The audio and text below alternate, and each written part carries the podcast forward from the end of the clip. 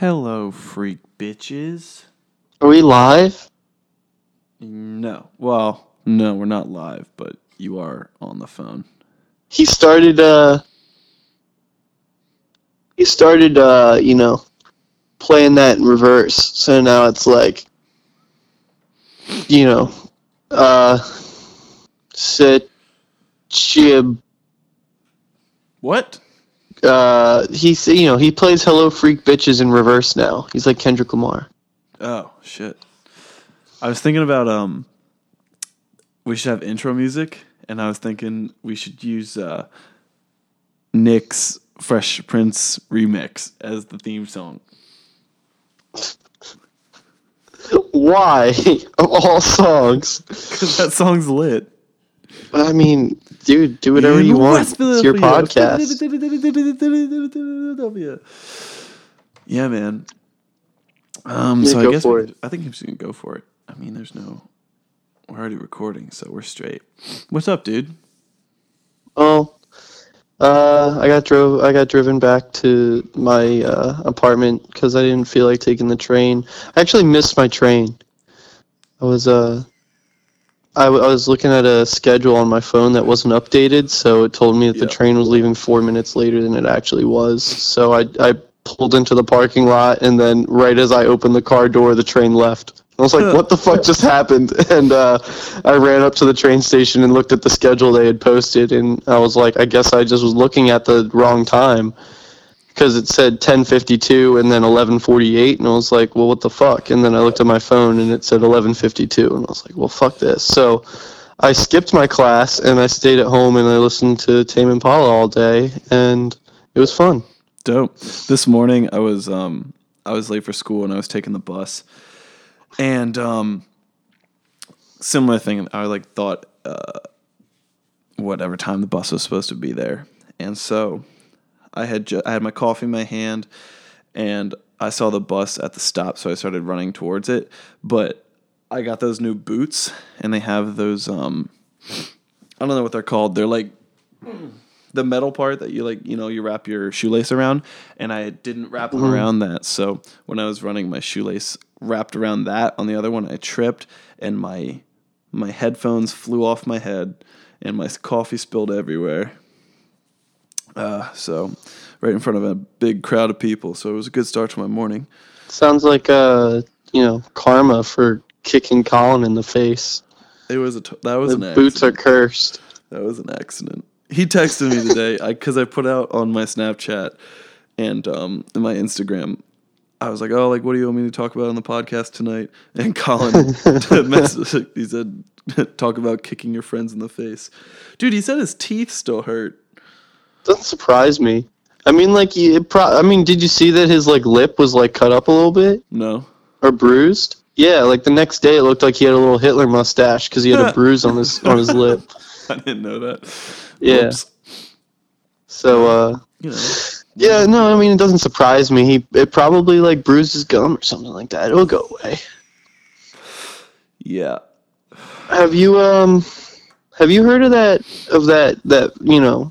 family dinner game shit? Uh, it's called Speak Out, and you put like pretty much dental gear, like mouth guards in your mouth, and you read phrases, and everybody at the table has to try and guess what you're saying. Wait, have you seen what that? Is, what is it? It's like a board game?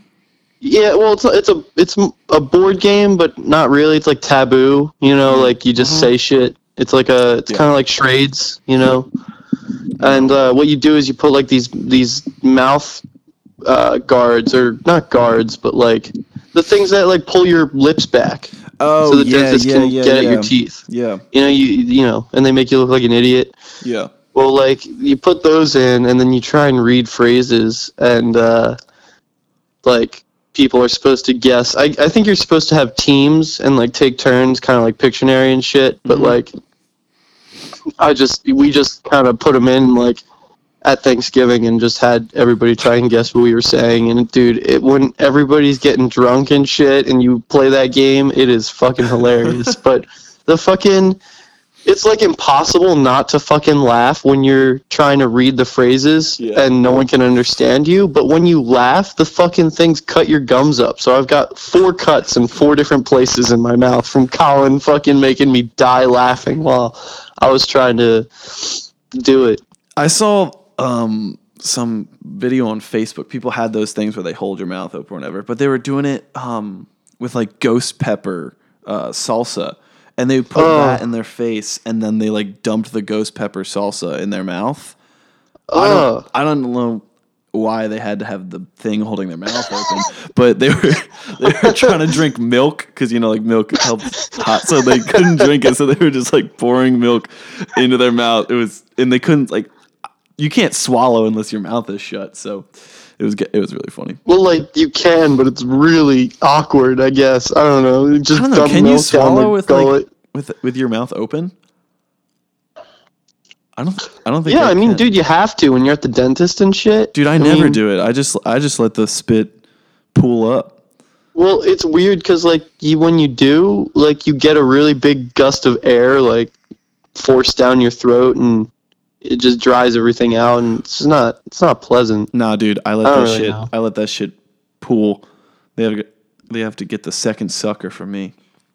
Fuck that, dude. I hate the dentist. The dentist blows. Dude, I gotta get my wisdom teeth out. When's that happening? uh, like three or four days after uh, New Year's. Well, I guess that's okay. I can keep you company. I'm gonna be. High on Vicodin or whatever Dude, they give me. I'm not going to... You got to be careful on those things because I developed a dependency in three days and after five you days I was, the most, on I was the most depressed I've ever been in my life. I remember I remember that. You wouldn't leave your house.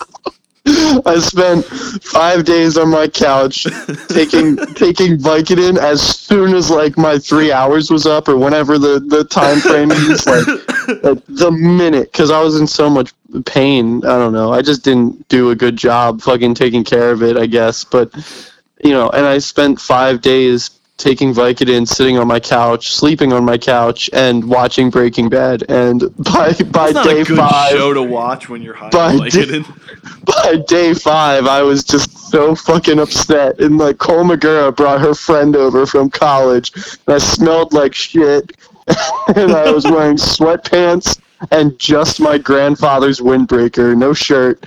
And uh, they were like, let's go get ice cream or something. And I was like, fine, fuck it. What what in this world matters besides ice cream? and uh, they took me out of the house, and I smelled fresh air for the first time in four days or something. And it was awesome. And we went and got ice cream, and uh, it was great. So, so moral of the story, don't get addicted. Moral of the biking. story, make sure you go outside at least once a day. It's going to be all... Every, I've, didn't you get yours out in the summer? No, I got them out right around my birthday. So, like, springtime. I'm on... Yeah. I'm gonna... It was it was relatively... It was weird, because, like, you know how winter is kind of warm these days? Yeah. So, like, it was, like, really back and forth. So, the day we went out, it was pretty nice out, but... Well, I'm going to have nothing but dead trees around me to cheer me up for my post-Vicodin depression. And maybe it'll snow. That'd be nice. Hey, but, um, um, guess what? Thing, Russell Simmons. I, d- I have Pitchfork. You know uh, Russell Simmons. Def Jam? Uh, maybe. Uh, you de- If you saw a picture of him, you would know exactly who he is. He's the co-founder of Def Jam Records. Okay. Anyway, I'm on Pitchfork right now. Russell Simmons is... There's more uh, sexual assault allegations out towards him. Oh, but he, wow. he's denying it. Well, there was some band that uh, some girls, like all girls eighties band that, that said that their band was just like, they had some hit records, but they were just all like barely produced. Like they, they barely had anything to do with the songs that they put out besides like going in and singing what they were told to sing. They said that their band was like an entire like cover up of the prostitution ring of the music industry. Wait, what? Of, like, Yeah, the, I think it was like the Goo Goo Dolls or something. Um, I can't remember what hmm. it was, but uh, like some all-girls band, band from the, some all-girls band from the eighties was like some one of their members came out and said like, yeah, our band was pretty much just like a cover up for prostitution for like big record execs and shit like that. Well, fuck. And said, yeah. And like, you know, and it was some big band. They would be, I, I, I think it was the Goo Goo Dolls. I don't want to go on record and say that, but you know, uh, yeah, you gotta be careful what you say, dude. You're, you're being recorded. I know. I'm gonna take little. I'm gonna take everything you say and chop it up and make you say some real ignorant shit. That's fine. That's okay. I mean, that you know, whatever, whatever gets, uh, whatever gets the people going, man. Um, but yeah, dude, it was really weird. I can't remember uh, what the band's name was or whatever, and it's probably not as bad as like the headline made it sound. But yeah, like, well, there was know. another band. Um, but it, it was it pretty much just goes along with everything, just like old powerful men forcing people to do whatever. But yeah, yeah, I mean, you know, there was this band Pine Grove. I don't know who they are. I've never listened to their music, but um.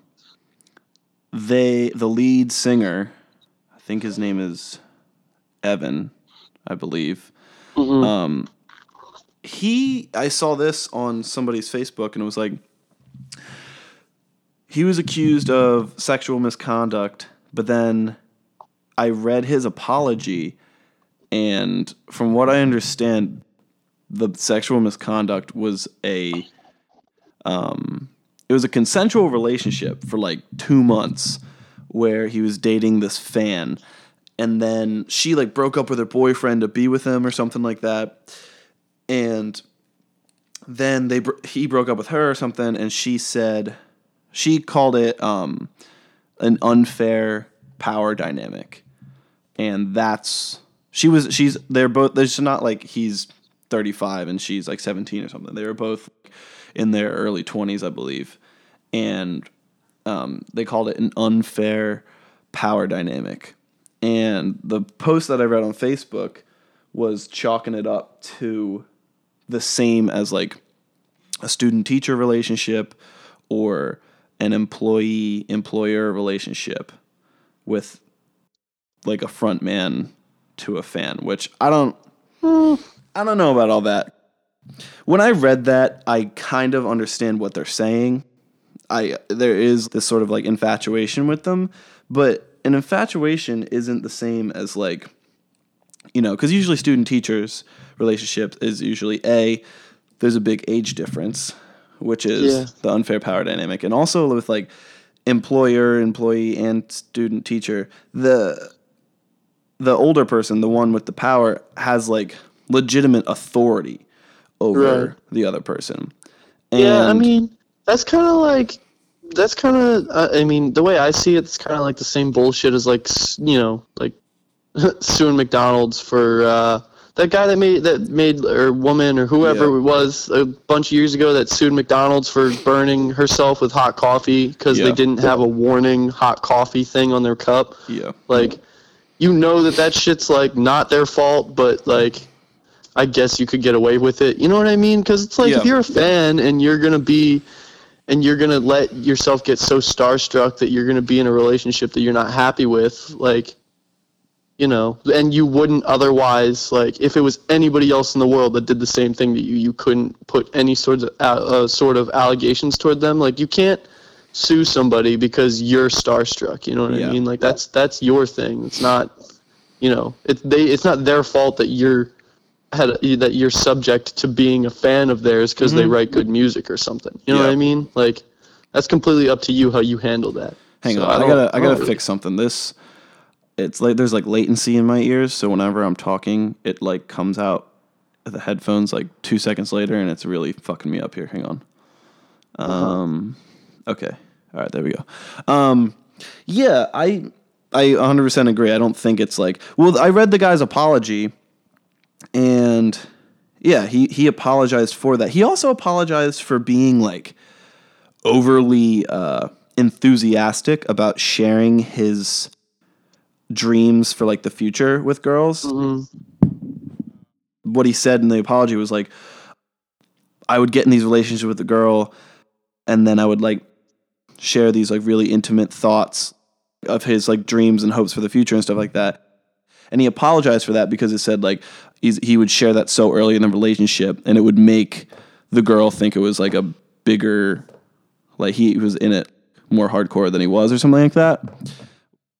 Obviously he thinks it's something that is worth apologizing for, but I don't know. I don't think, I don't think you should ever shame somebody for like being enthusiastic about like sharing their desires for like life goals and things like that. I mean, like I, I do that all the time with like random people. Right. I mean, that's generally, that's just something that people are attracted to and people are ambitious. You know mm-hmm. what I mean? Like, and sharing that with people is just a part of being ambitious. You know what I mean? Yeah. Um, like, I don't know. I, it's just uh, that's just something that people find attractive, and like if it doesn't end well, it doesn't end well. I think that the main thing that you need to remember is that like any if this guy was in any other occupation, like say he was in advertising, and he was yeah. just really ambitious about advertising. She couldn't sue him because she was a fan of his fucking Walmart advertisement. Yeah. You know what I mean? And that made him yeah. like, you know, and that that made him in a position of power over her.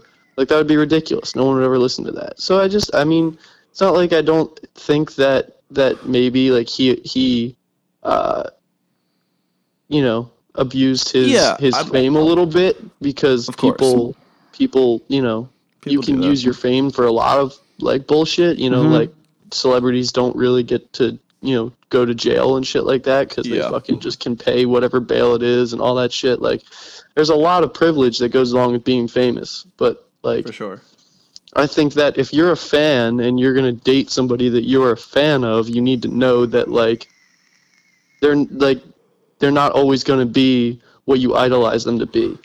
And I think that like you just need yeah. to take everything with a grain of salt when you're doing anything. So like I don't know. I one hundred percent I, agree. It's just, but he also the, I mean the whole thing, he came out with that apology, and the the article I was reading was saying that um, he was like trying to nip everything in the ass before like Uh, there's a lot of backfire. Like he heard, like the allegations came out, instantly took to social media and like l- did this huge Facebook post about it, and they canceled their tour instantly, like before it got a chance to like, you know, like fester in the trenches of the internet, which was good. I, I find it, I'm like looking at everybody's like apologies and stuff like that, and I'm like seeing who like I think went about their apology well and who went, you know, who didn't do well.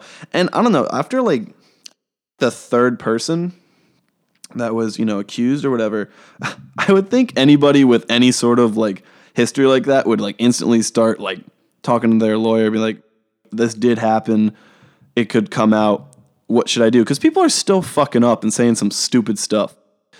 Uh, what's his face? Um, actor came out when... Kevin Spacey. Yeah, Kevin Spacey. Well, the the kid that he like, the sexual misconduct, that was he was a minor, right? When it happened, yeah. yeah. Spacey was twenty-seven, and I think the kid was like either fourteen or sixteen or some shit like that. Yeah, but he was definitely not eighteen. The, my my problem with that was like, he decided that was the best time for him to come out as being gay, which I don't think was the best time. For For a plethora of reasons. One to- one being, it looks like he's trying to just distract from the issue right. at hand. But the, the second thing... I think there's a there's a time where he could have added that context. Yeah. Right off the bat, like it's important to just like make sure you know like I did something wrong and not yeah. try to like... It's like playing the blame game almost. Mm-hmm. You know what well, I mean? The biggest problem I had with it was that like... That's like a stereotype that the gay community has been like trying to fight for so long. Like the idea that like gay men are predators, like that's like a stereo, uh, like a negative stereotype that they've been oh, trying to yeah, combat. Dude. And, it, and so also, he's just like reinforcing that stereotype. Like, oh, I'm, I'm gay. Well, just cause you're gay doesn't mean you need to like, you know, seventeen year old boys. So that was, right. that was I my think, main I think issue with it. The other thing is that like a lot of people aren't, aren't, you know, hearing everything that he said. He was like, he also mentioned that he was really like fucked up on like, so I think he was really fucked up with like substance issues and oh, shit okay. like that. I like, you know, he said a lot of things, all of them were making excuses, but mm-hmm. like, I don't, I think the main thing is that like people said, like, I don't think he was just using him being gay as, as, uh, you know, the excuse. I think that yeah. the the what he try was trying to say was that he was struggling with his identity. And I think yeah. like when you're struggling with your identity, I think his point was that you he was probably just like, I don't know. I, I hear I, you. I, I hear you. I, I, fucking, I don't I, know. But no, I, I hear what you're I saying. Think I, I agree with what you mean, that it's like you definitely can't make excuses, especially right after you're yeah. you're accused of something like that. You need to just like bite the bullet and admit to what you did wrong, because that's, when it comes down to it, what you need to do. Like all these guys, like, you know, even down to like Weinstein, like nothing's happening. Like these guys aren't going to prison. They're not yeah. getting fined. The most that's happening to them is they're losing, you know, like Louis C K lost his, his H B O special that he was going to do. Yeah. Like he's not, like, he didn't even lose the movie that he he had been working on. You know what I mean? Like no, nothing big, nothing big is going to happen to these people. So really yeah. what you need, what these people want that are accusing you, you know, isn't going to happen. But the best thing that you can do is is apologize and completely fess up to what you did, which is what Louis did, which is why line, I like yeah I I like Louis give context, you know, Louis I mean? yeah. yeah Louis um apology was like, I mean, we talked about this when it first came out, like what you're saying right now is like you don't, it's not the time to like make excuses, you know, it, right. it's the time to just fess, and that's exactly what Louis did. And, because um, like even if even if there is context to the situation, like you got to know that like people are upset about it because the general population thinks you did something wrong, and if the yeah. general population did something wrong, thinks you mean you did something wrong, then it means you did something wrong. Yeah, like it's completely subjective, but at the same time, like if a majority of people are like, yeah, it's kind of fucked up, then you can't just be like, well, it's not because of this, because people are going to hear that and just be like, well, yeah, but it's still fucked up. So there's no point in giving any context to a situation like that. Do you think any of these guys do you think any of these guys are going to be able to come back from this? Do you think any oh, like fuck yeah, dude. You if think? Anything if, yeah, dude. If, if you know, all all all press is uh, good press or whatever. All publicity is good publicity. I don't yeah, know about it's, it's, sex I don't know about being a sexual predator. Bro, no. I don't, I don't think the, that's good publicity. People are immediately going to try and like go watch House of Cards before they take it off Netflix, and people are going to watch, you know, Louis stand-ups and shit like that cuz they're thinking about him. We're talking yes. about him right now. Yes, you they're talking about his old stuff, like, but do you think anybody shit doesn't work. Okay, no, but do you think no anybody's going to give Louis another special? Do you think Netflix is ever going to give Louis another opportunity to put on another special? Do you think any, you know, yeah. director is going to hire Kevin Spacey again? one hundred percent. Their, I'm their interested talent, to see if, if it happens. Their talent outweighs one scandal. Dude, uh, yes. Louis C K, Louis C K, yeah, uh, this isn't new. Louis C K dealt with these allegations back in two thousand ten or some oh, shit really? like that.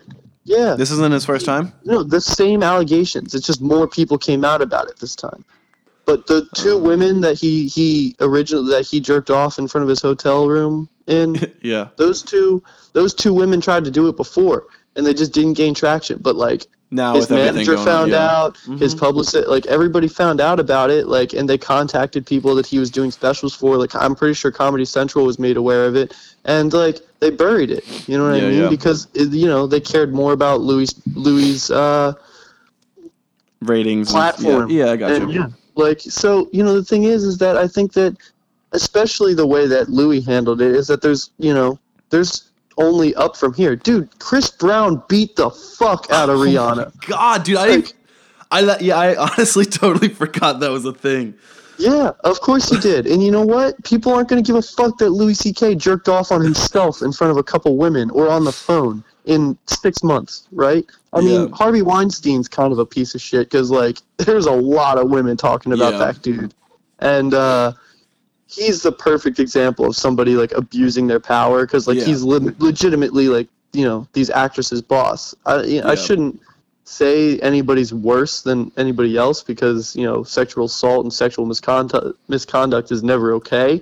But, you know, like, it's also okay to say that, like, what Louis did isn't as bad as, like, groping somebody, mo- like, way more people yeah. and, like, you know, threatening to lose their job or bribing them with, like, mm-hmm. more screen time or some shit like that. Like, it's really fucked up.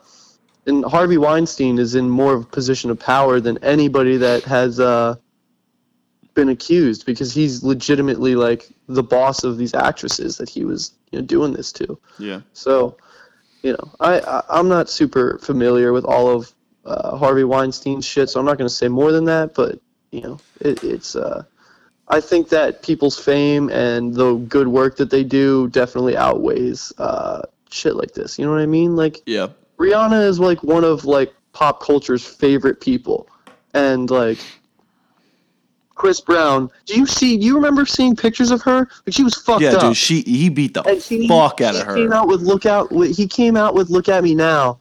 Like, you know, definitely within two years of that happening, and it, you know, it was still, I'll, yeah. I'll, I'll I'll look up right now what what uh "Look at Me Now" is. It's probably like double platinum or some shit. Yeah. Damn, dude, hot and heavy right out of the bat. Podcast, podcast life. Chris Brown. Um, Are you sure that "Look at Me Now" came out after that? Well, it came out in two thousand eleven. Chris Brown. Uh, I'm trying to find out if it was twenty eleven and number six on Billboard Hot one hundred chart. Uh, so looks like he did that. Yeah. So it, "Look at Me Now" came out in two thousand eleven and he beat the shit out of Rihanna in two thousand nine. Yeah, dude. So, you know, and that song did fucking insanely well. Yeah. I'm trying to, I'm going to try and find it on the R I A A's website. The what? R I A A. It's what gives, um, It's what gives uh, the awards out for people, oh. like gold, platinum, double platinum. Gotcha. Do do do do. Yeah. Who's that rapper that is featured on "Look at Me Now"?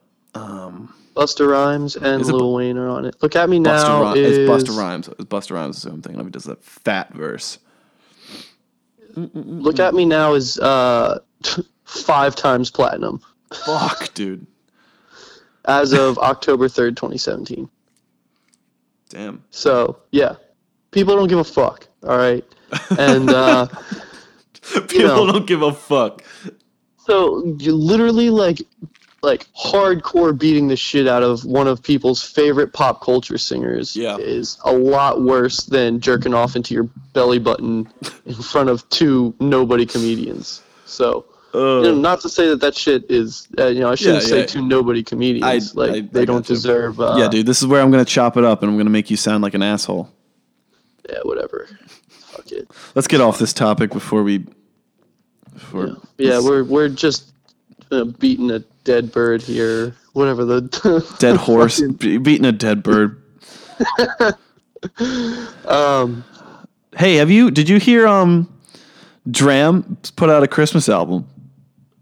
I didn't know that. That's yeah. pretty cool. He did a song with his mom. That's sick.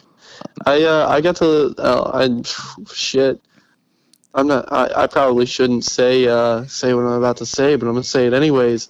There uh, go. There's this uh, this Drexel alumni, music industry kid. He came in to uh, he came in to uh, what the fuck to my dog class the other day. Mm-hmm. And uh, I got to listen to some unreleased D R A M music, dude. He he produces for D R A M. Oh and, fuck! Uh, yeah, I got to listen to some of his his uh, one of his unreleased tracks. That's Can't dope. remember what it's called.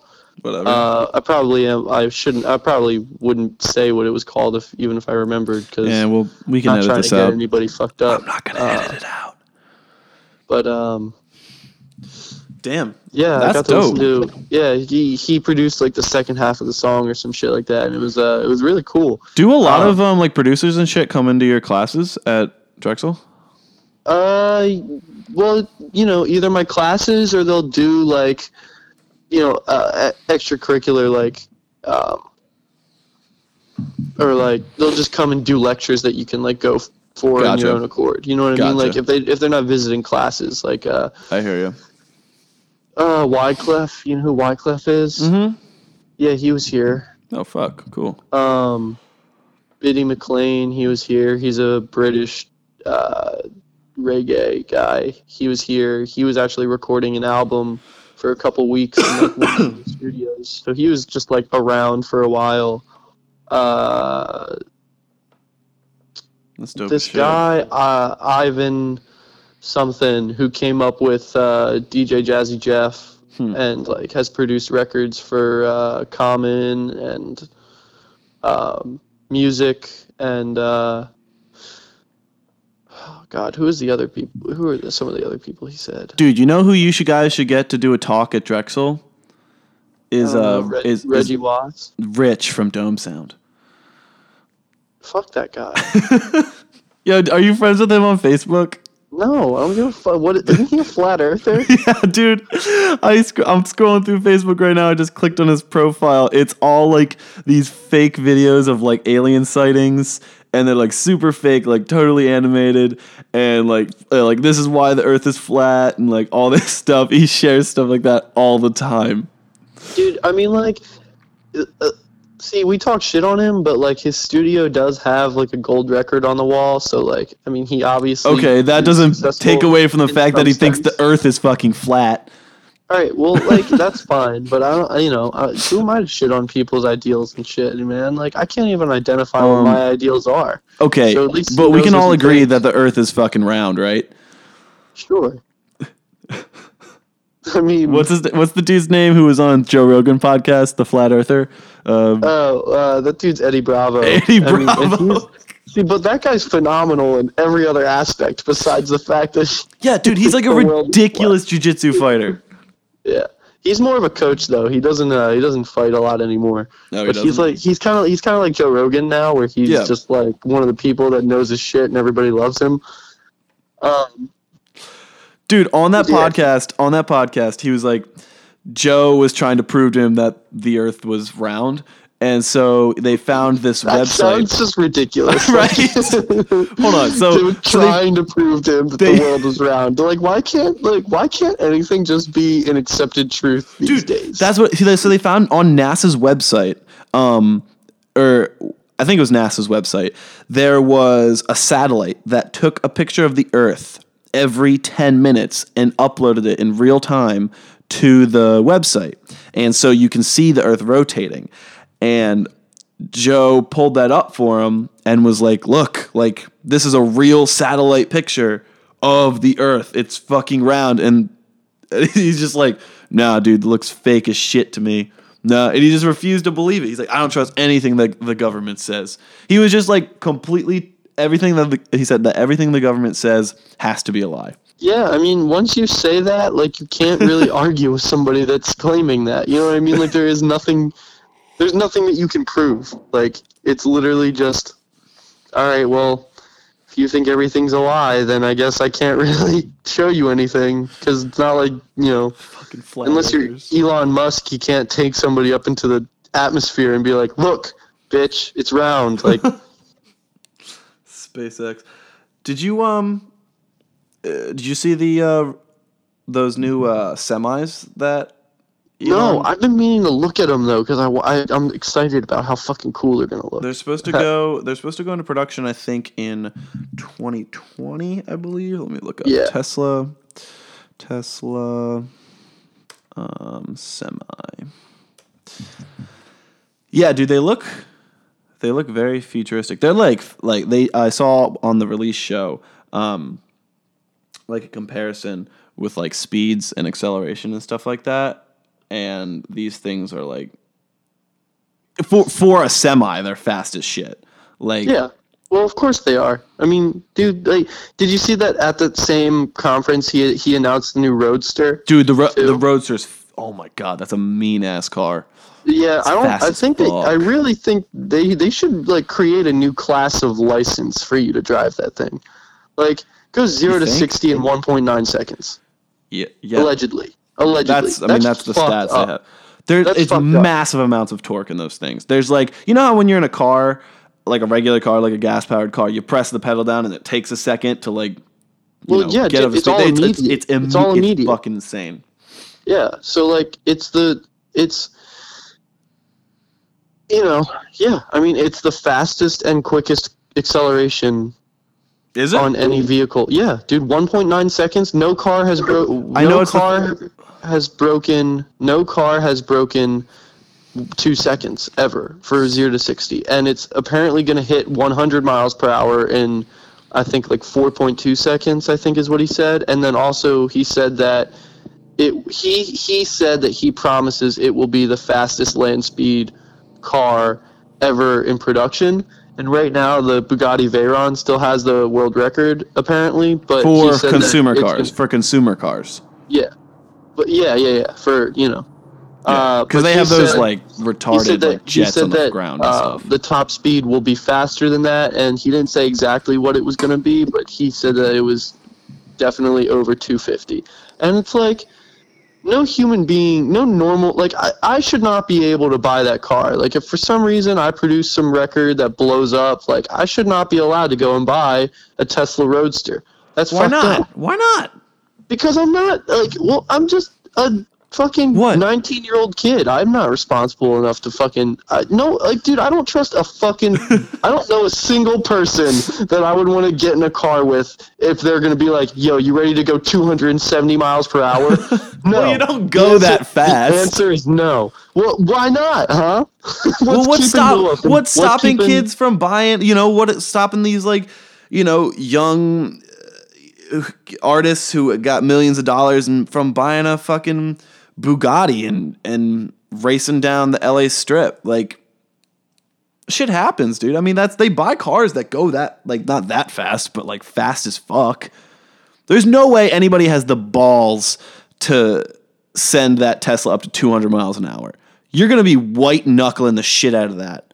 And there, unless you have like a desert of just like a com- you know complete straightaway. You take any turn at two hundred miles an hour, even like you hit a pebble at two hundred miles an hour, you're fucked.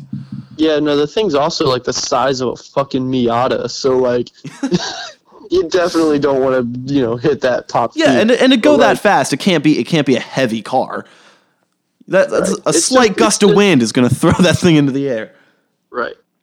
Uh so I I don't know, man. I think it's just kind of like It's just, uh, it's scary. I mean, Pete, you have to have a fucking special license to drive a semi, and you have to have a special license to drive a bus. Why That's because it's you big. Have a special license.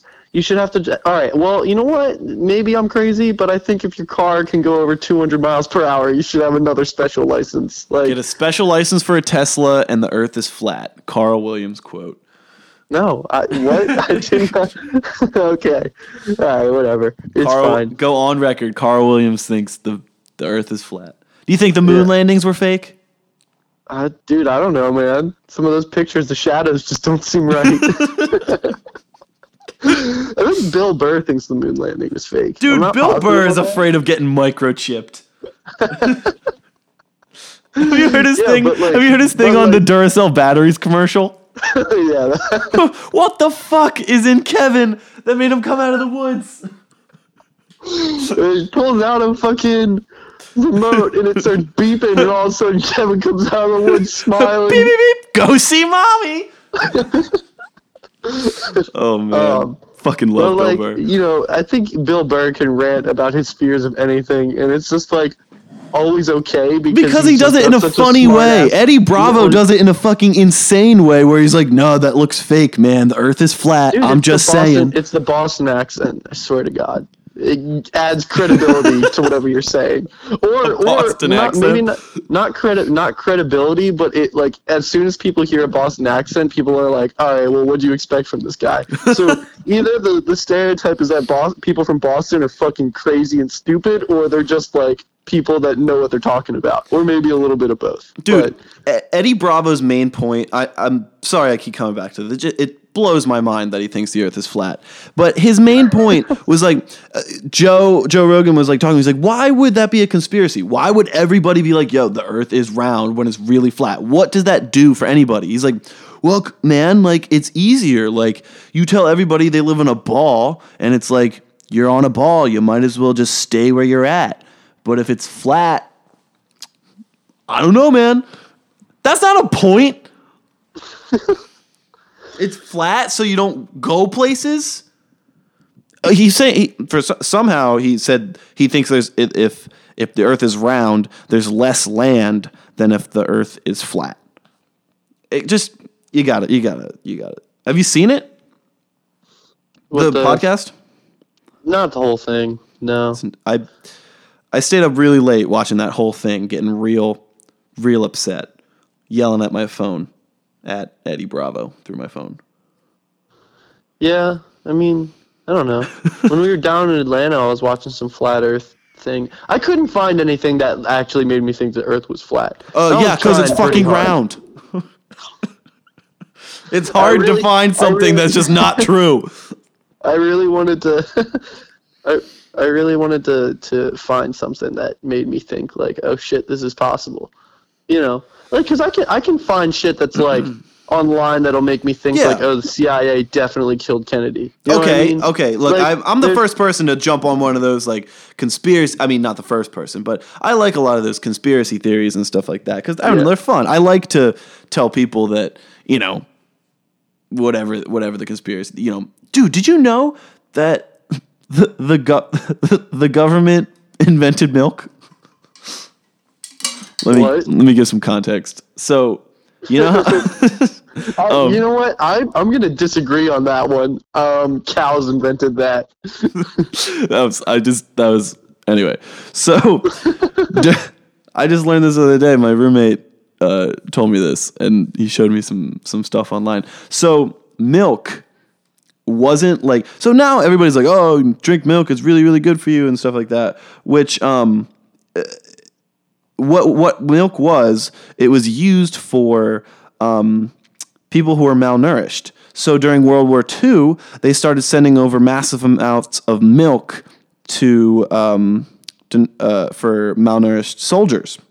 Yeah. And so during World War Two, a lot of the um, farms allocated all their resources to dairy. And then when World War Two ended, you had all these huge farms that were only in dairy, and there wasn't enough demand for milk. So the government started buying up all this milk and then launched this huge campaign like, oh, you need to drink four glasses of milk a day. And they started giving it to schools. And then that's why they fund, uh, the government funds the Got Milk campaigns. Milk's, milk's not, milk is no super juice. It's just milk. But the government tells you differently, man. Well, it is super juice. It was used for malnourished people. So it's, it's okay. Be- it's not like, it's used for malnourished people because it's like got you know nutrients, but it's not to like not good for my bones and going to make me a big. And actually, strong it is. Boy? It's not good for your bones. I, it's so I'm not going to grow big and strong just because I drink my milk. Nope. Is that what you're trying to tell me, bitch? that's, what, that's what I was trying to tell you. No, it's not. That's all my it's, life is it's, based it, on. It, it has it has nutritional value, but you can get that same nutritional value from other things. It's not like you need to drink milk. You know what I'm saying? Like that's like a part of like the food pyramid or the or the food plate, whatever it is now, um, is like you have to have like a glass of milk with your with your lunch at school. Uh, that's not necessarily true. You can get the same nutrients from other things. So mm. yeah, dude, the government invented milk. Damn. Well, that's, uh, wow. Interesting. Yeah, and uh, the earth yeah. is flat. Okay. Yeah, and the earth is flat, and uh, moon landing was staged. And to be in one hundred percent honesty, I have seen some, some things online about that moon landing thing that I'm like, yeah. dude, I, I can see it. I can see it. Yeah, I think, uh, oh, Joe Rogan thinks the moon landing was staged. No, he, he used to think it was staged. I actually just watched I watched that today. He was on with uh, Neil deGrasse Tyson, and he said that he thinks some of the footage was staged, um, but that he thinks they actually went to the moon. He thinks they went uh, to the moon, but then staged some of the footage yeah, because it was too hard to get footage. Yeah, that's where I was watching it, too, where he, he kind of, he looks up some stuff that makes you yeah. think which, that. Like, which makes sense. Like, it's hard to get probably good footage of the moon. Oh, dude, Neil deGrasse Tyson, speaking of which, um, this is it's not Neil deGrasse Tyson, it's Bill Nye the Science Guy, but he, uh, Bill Nye is on this tour. Um, I can't, I think it's with Neil deGrasse Tyson or just like the doc, he's promoting the documentary or something that he's doing with Neil deGrasse Tyson. Um, anyway, he's on a tour and doing a bunch of talks and he's going around to all these cities and doing talks about, um, like why global warming, we actually need to care about global warming. And I'm going to go see him in, uh, at Harvard in like, I think like two weeks or something. That's cool. Dude, Bill Nye, the uh, Science Guy is the most credible like anybody from like nineteen when did when did his thing come out? Probably like early like nineteen ninety-two, three, something like that. Anyone born past ninety-five is if if Bill Nye says anything to them, they're gonna believe it. He is just the most credible source to everybody post nineteen ninety-five. Yeah, that's true. Season one was in nineteen ninety-three. nineteen ninety-three. Uh, so yeah, um, yeah, that's true. He, uh, yeah. You know, I, I mean, saw I saw something. It was um, it was a startup, and the startup was revolving around um, this new way to make uh, solar panels. So I guess like whatever kind of metal or whatever the hell solar panels are made of, I have no idea. The way, the, way it used, the way they usually do it is they have to cut it into these very thin pieces. And when you cut it, um, there's a lot of waste. And that's why solar panels are so expensive. And this startup, this company found a new way to cut this metal or whatever the hell it is, this this thing the, to yeah. make solar panels. And it's a new way without cutting it. It's like heating it up and then like smashing it and it like breaks off or something like that. Whatever. Right. That's not what I'm getting at. What I'm getting at is that this startup paid Bill Nye to do a video about it, which was like, I mean, you know, about influencer marketing. I thought, I thought that was so cool. I was like, that is the ultimate influencer for anybody, any company that's in the science niche. Cause, cause like, you know, it's Bill Nye and he's the, it, yeah, like I said, true. like yeah, everybody so, post ninety-five. Yeah. If Bill Nye says something's, you know, something about science, everybody's just going to believe it because we grew up on him. Yeah. I mean, and you gotta, you gotta think that Bill Nye, like, since he's doing this tour, he actually gives a shit about stuff like oh, that. So no, he probably dude, yeah. wouldn't actually, he probably wouldn't do it if it was, if it wasn't credible. You know, oh, that's not what I was saying. Yeah.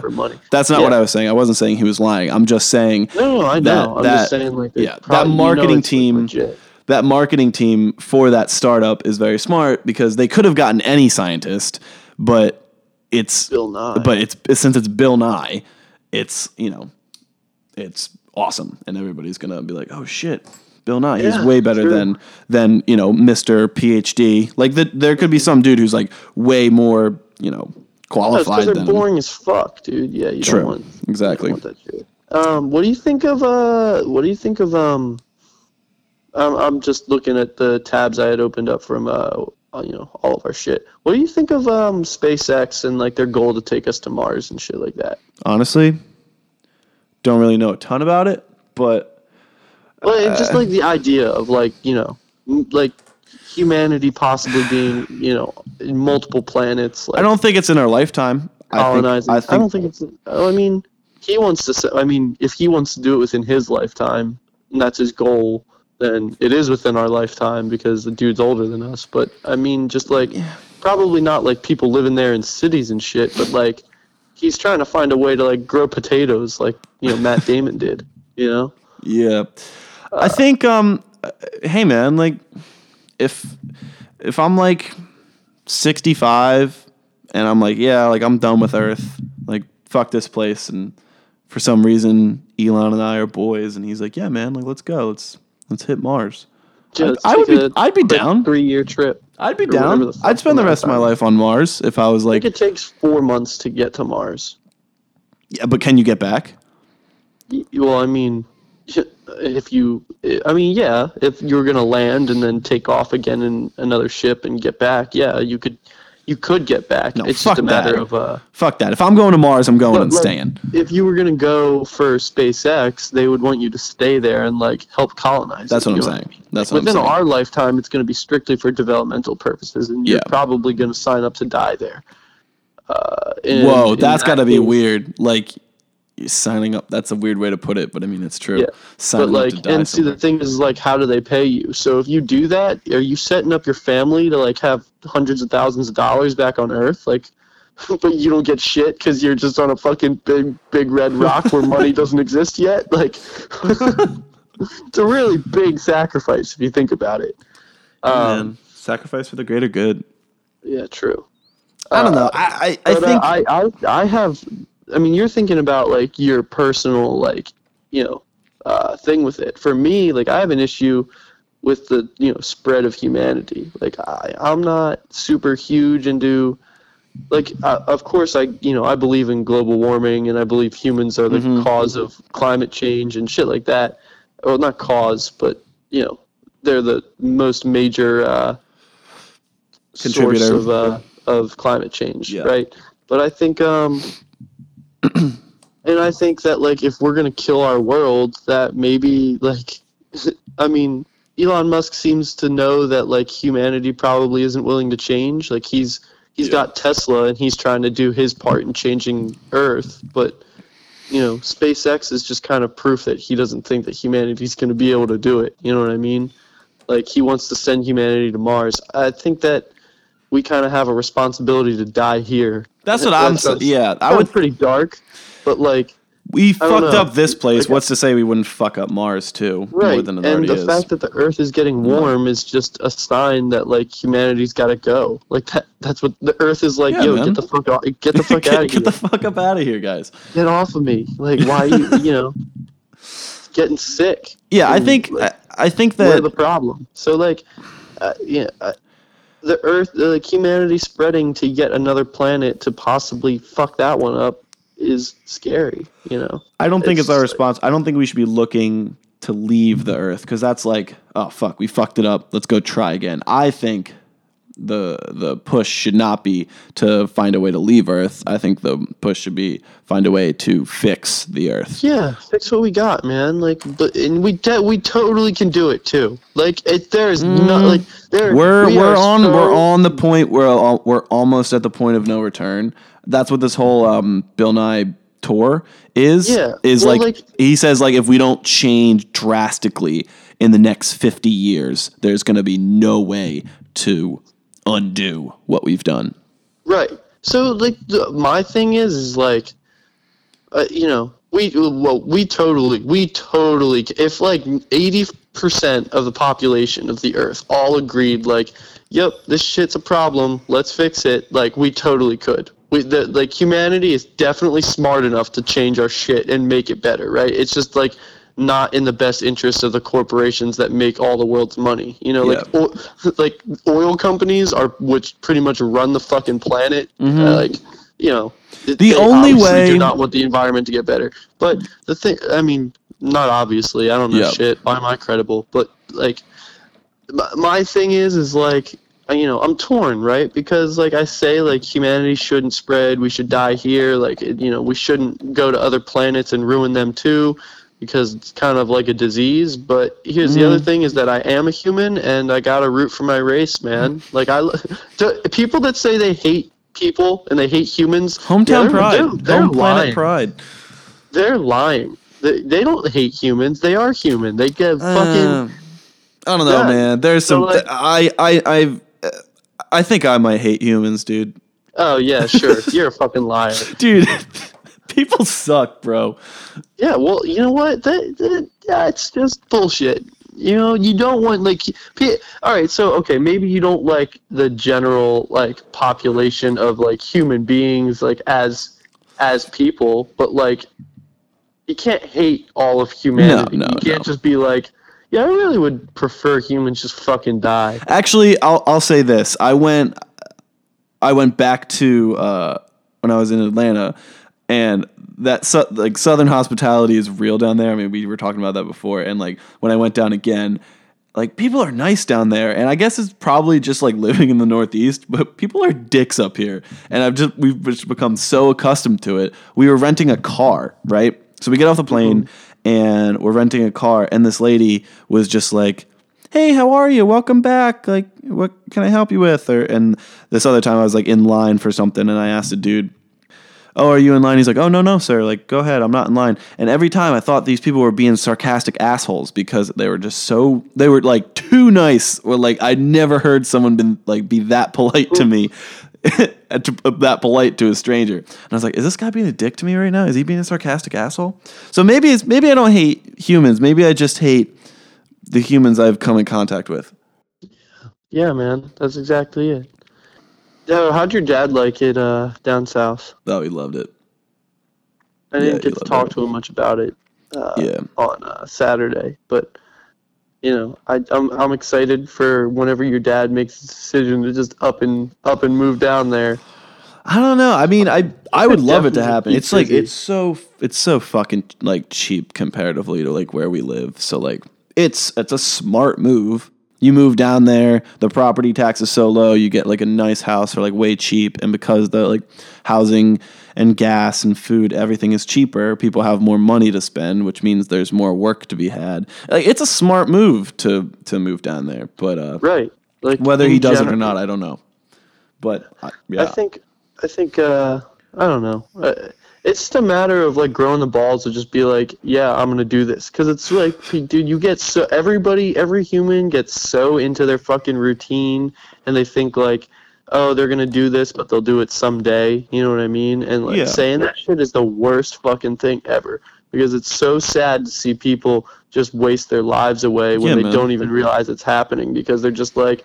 You know, they're they're thinking about all this cool stuff they want to do. They want to move down to Atlanta. They want to get a nice house for really cheap, you know, live in the warm weather, all this stuff. And they, it sounds so great. And then they wake up and it's Tuesday morning and they go to work and then they come home and they watch T V and then they go to bed and then they, they wake up on Wednesday and they do the exact same fucking thing. They don't even realize the past twenty-four hours went by without getting any closer to well, moving down to their nice house in Atlanta. I mean, it's really comfort. Depressing. It's it's comfort. Like, that's what humans always strive for, is just like comfort. That's why we invent technology, is for comfort reasons. And when things put you out of your comfort zone, like moving to a new place where you're unsure about like whether or not you'll like have a job, or like you're unsure about like what it's going to be like and all that stuff, the un- being unsure is uncomfortable. And as humans, we just strive for comfort. And so people get comfortable, even if they're not necessarily like happy with their life. Like, they could be happier, but they're comfortable. And then when you get comfortable,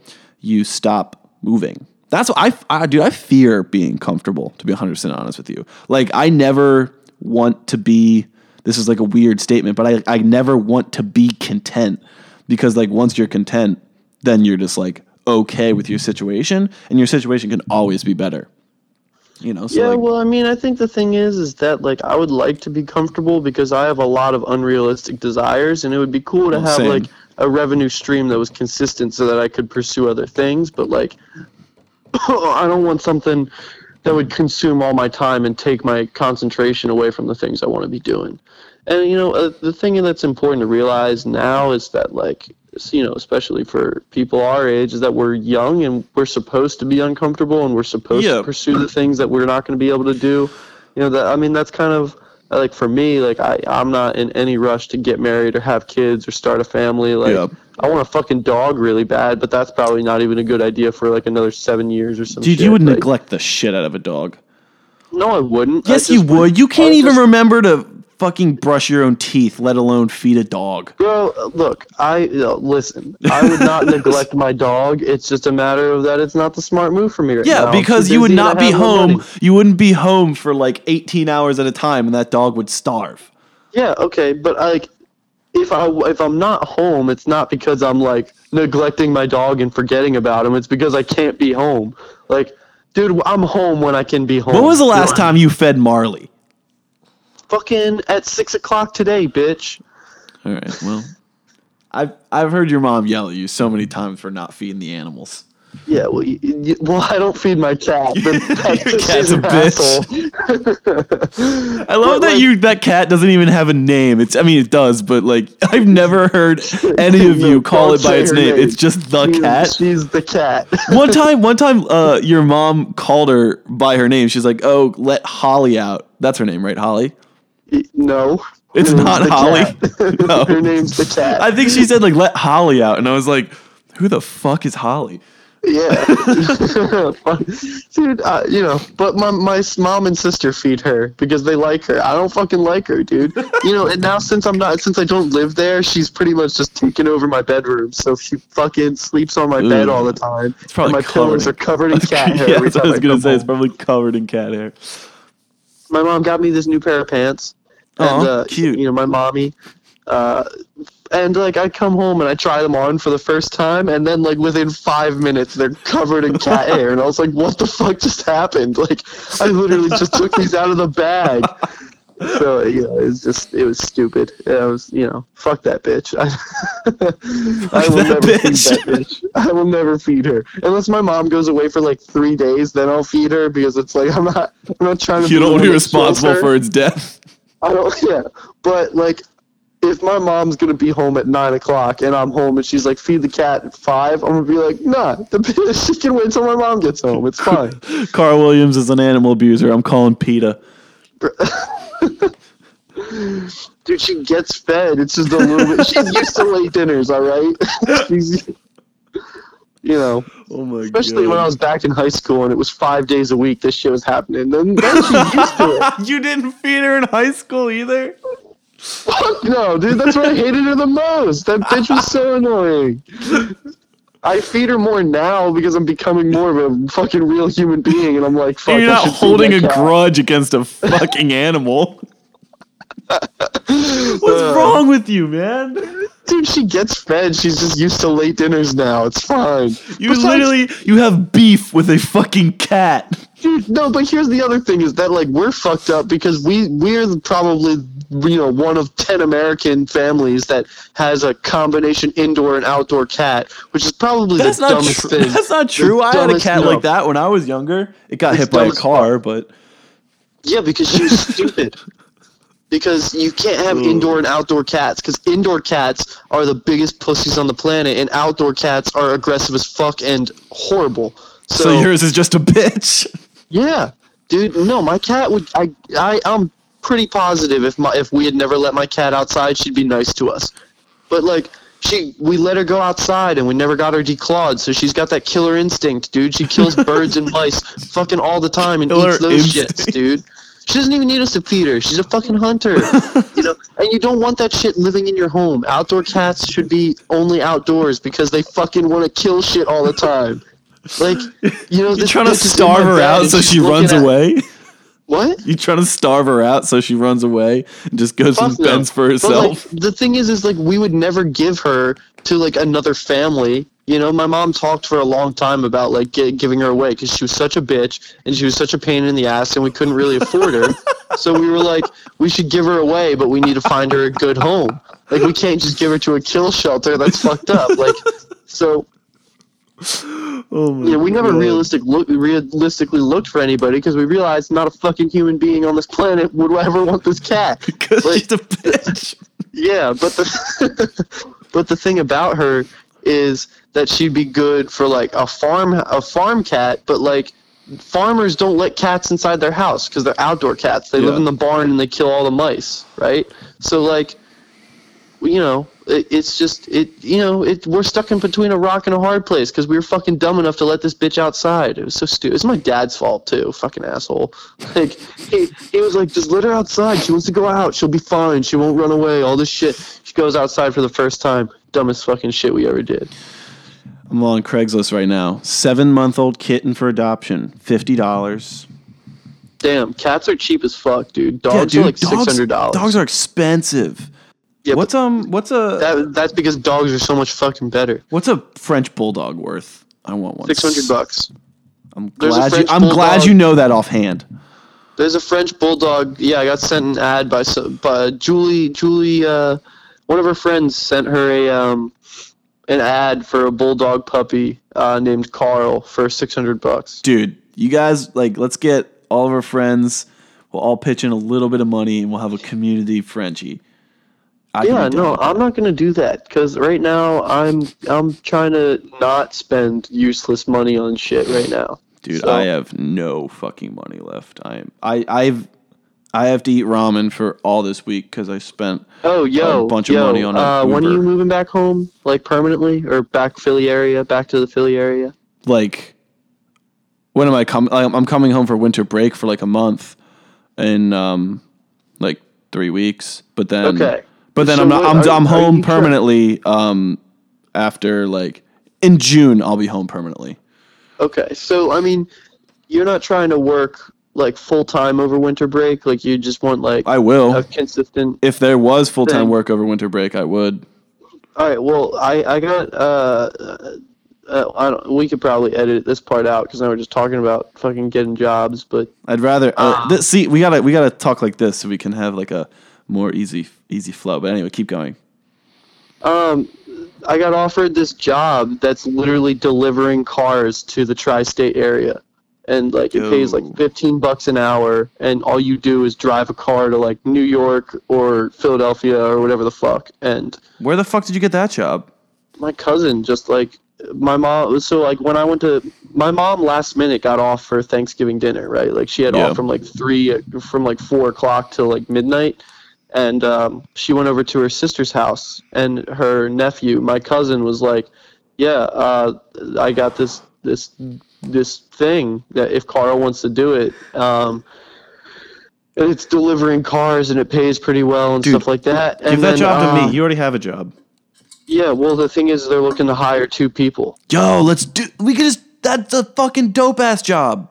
Yeah, so I think what it would be is that like one of us would follow the other dude and then drive back together. You know what I mean? So we'd have to have our own car. Is what? So we have to have an own car so we could go drive it to New York and then drive back. That's what you're saying? Or yeah, I, I mean, or maybe they would have a company car or some shit like that. Because the only I, thing I, I would really say know. is like but that would put a lot of people and um, let's do it. Um, I'm calling my cousin about it tomorrow. Let's so, do it. You know, I think it would be a pretty dope job to just fucking drive random nice ass cars to yeah.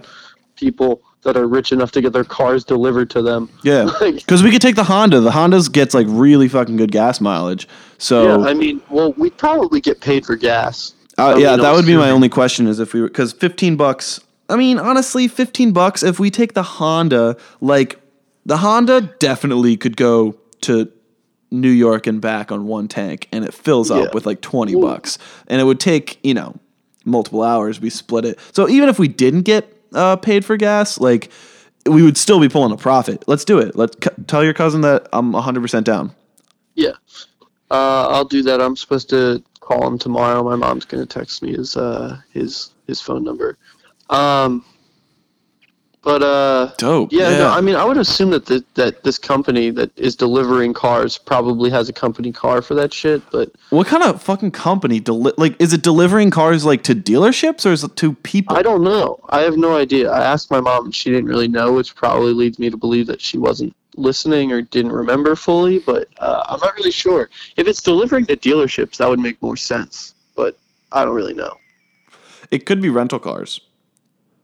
Could be that too. It could I be really like a, have no idea. It, honestly, I'm, I'm yeah. gonna talk to my cousin about it tomorrow, but I'll tell him that I have another person that's interested. So. Yeah, I'd be totally. Yo, so uh, my friend Tom, he works at a yacht club, and he like he uh, well, part of his job is like teaching kids how to sail, but other part, another part of his job is doing like boat deliveries. So he lives in C T, and then he has to like deliver boats to New York. And that's like his job in the summer is like, he'll just take like, you know, a two hour boat ride, uh, deliver the boats to like other ports and stuff like that. So I was like, that's I'm, dope. I'm trying to go up to, uh, Connecticut this summer and hang out at the yacht club with him for a bit. That's dope. Boats are dope. That would, that would, that would be fucking fun as shit. Um, so, uh, Jake texted me earlier today, um, about this, uh, this fake documentary idea. He tell you about that at all? Fake documentary? Yeah, he wants to do a fake documentary. Like of, a mockumentary? About, yeah, of like, of Olympic formal. But he wants it, I mean, I it's not really Olympic formal, but he wants to do like a, a post-fame rock band with like, with like a dead member. And like, I told him that one of us needs to get fat and bald and like all this shit. Let's do it. He, he, he yeah, wants to like, it. He wants to have Tyler like in an all white suit as like the millionaire music producer that used to like work with us. And like, he pulled like a Jerry Heller and like fucked us out of all our money. Yeah. He will. I mean, he wants him to be like the Jimmy Iovine sort of character. Gotcha. And then like, yeah.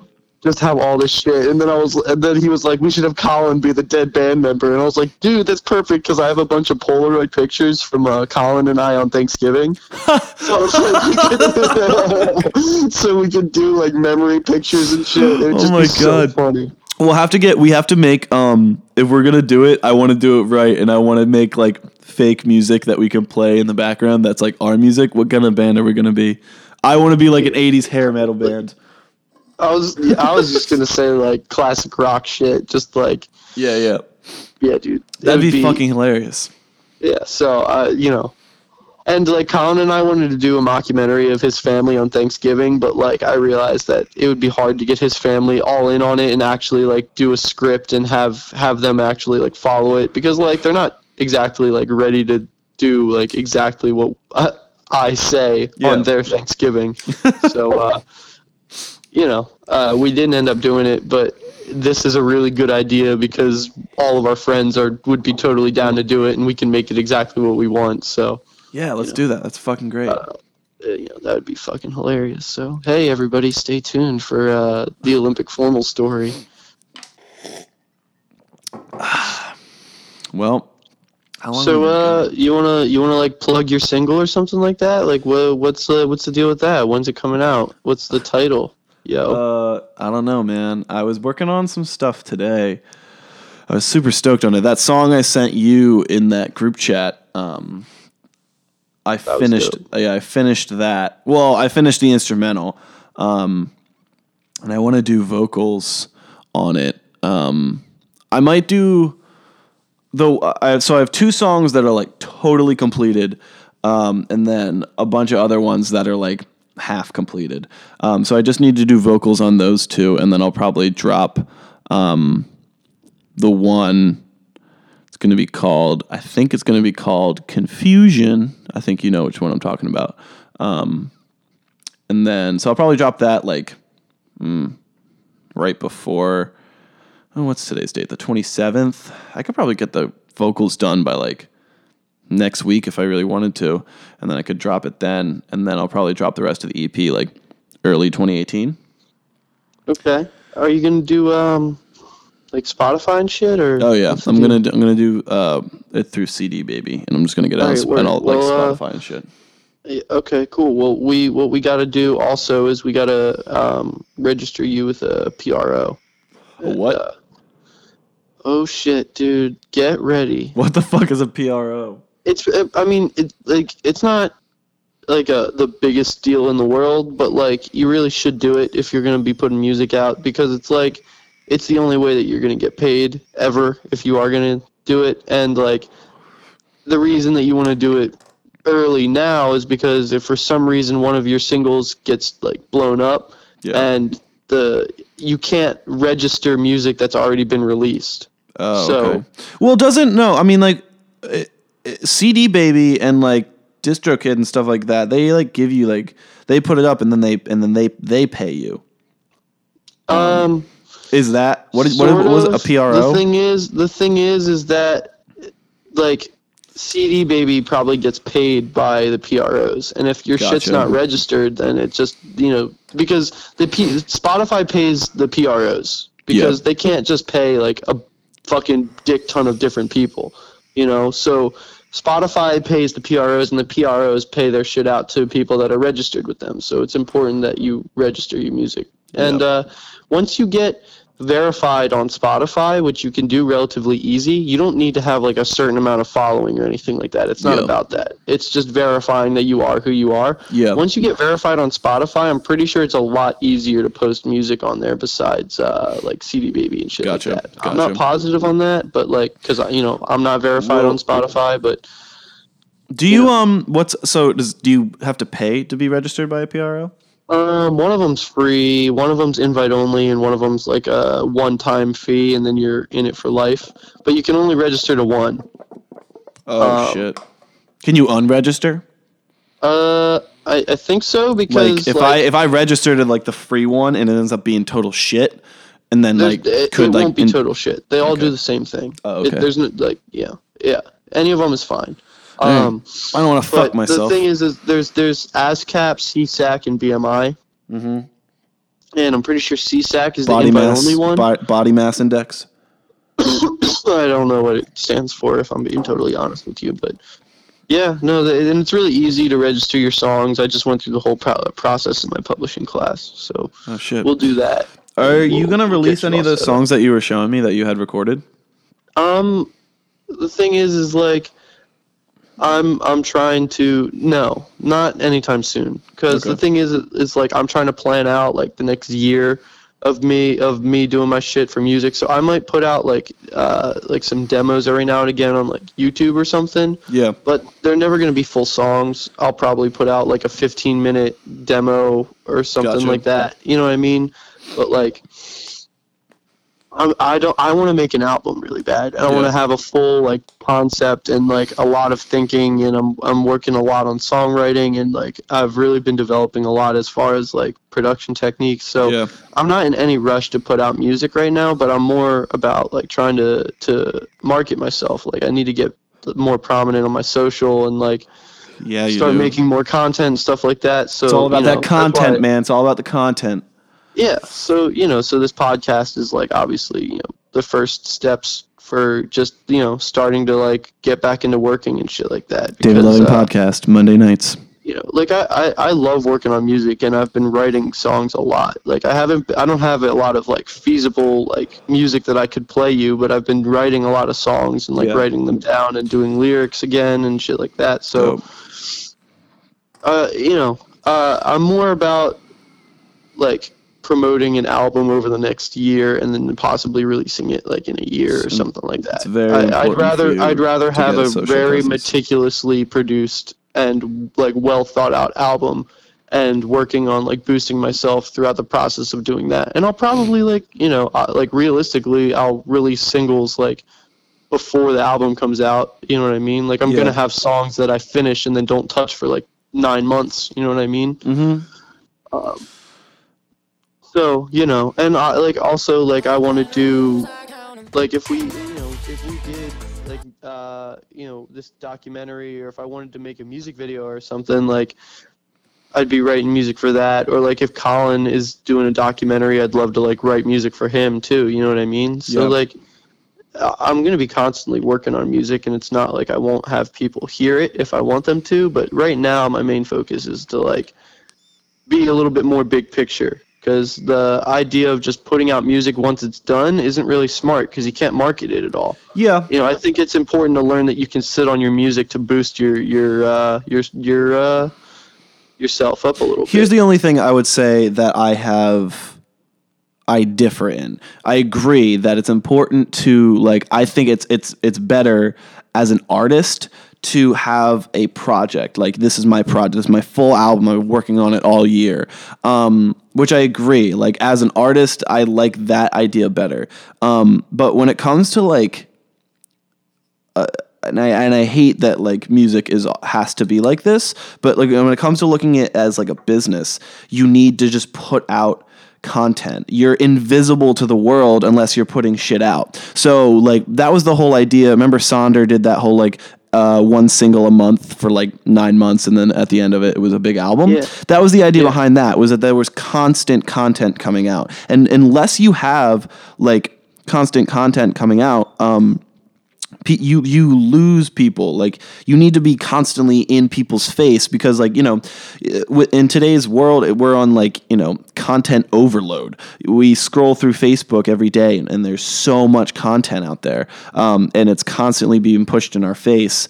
Um, so you need to be in people's face just as much as the rest of the things, or else you get lost in the noise of the content war. So, like, my only thing is, you just need to be putting shit out. Now, that doesn't necessarily mean it has to be, you have to put out a single every week. Um, you know, who does, some dude does that. Um, he's a rapper. Fuck, what's his name? God damn it. He puts out like a song every week. It was just a huge song that was out. Damn it, I can't remember his name. Anyway, he put he puts out like a single a week, and it's awesome, and, and he blew up that way. Um, now, that doesn't mean you have to do that. Again, content, like you said, could be this podcast and, you know, just little, like, vlogs or whatever the hell you're going to do. Right. I mean, um, I'm going to do, like, once I, I, uh, I, I really hope I can build, like, my my setup at home sooner rather than later. My, my mom offered to split a moped with me today. Your mom's been wanting a moped for a while. Yeah. You should and buy... Actually, like, don't buy Jake's, like, but... And I was like, no, no, no, we would get one a lot nicer than that. Yeah. Uh, like a realistic, like actual means of transportation, not like some drunk purchase for fun. Um, like, I, I, you know, uh, and I was like, all right, but I mean, you realize like, it, like I'd probably be driving this thing. Cause it, like I, I, I start college or I start at Bucks. Do you drive the moped January. all the way to Bucks? Fuck yeah, I would, bro. Dude, I gotta get there. In the fucking cold? Yeah, well, that's what I was telling her. I was like, you realize, like, that's not realistic for you at all. She's like, I would ride it down to Bonton. And I was no, like, are you sure? Not. Like, you're, you're willing to get up at eight a.m. when it's, like, lower than thirty degrees outside and drive that thing down to Bonton? Like, are I know it you willing? I don't, dude, minutes. I don't even know if you could get to... You know how long it would take to get to Bucks with a moped? Those things don't go that fast. Bro, like, what kind of thing do you think I'm buying here? She wants to buy a Vespa. Those things go seventy miles per hour. Oh, that's like, that's those are expensive, man. You want like a little fifty cc. Well, yeah, that's what I'm saying. Dude, but like, you fuck know, that noise. Get yourself a weed whacker like, engine and put it on, put it on a, a Huffy. My mom's into buying real vehicles, I guess. I don't know why. No, dude, fuck that noise. We we only only shit boxes strictly. I mean, dude, I could. I'm like realistically, it's cheaper and better on gas, so it's not it's not like the worst idea in the world. And if like she's gonna split the price with me, then that's good for me. But I, I don't really give a fuck. I'd rather buy a car with Lena. But the thing is that I don't want to fucking buy anything. I'm trying to build a studio at my house. Like, oh, you know, get shit done. I think. I think it's important for you to save money to buy like music equipment. Like if I'm being honest, yeah, sure. Like a moped's cool and you could save money on gas. Is there any public trans to get you to Bucks or anything like that? Mm, I mean, I should check, but I, I don't think like, so. It's kind of just in the middle of Newtown. You know what yeah. I mean? It's not really like, but it's, it's the, it's a community college. I wouldn't be surprised if like the, if the Dart, the Doylestown Dart like went there or something like that. I'll check on it.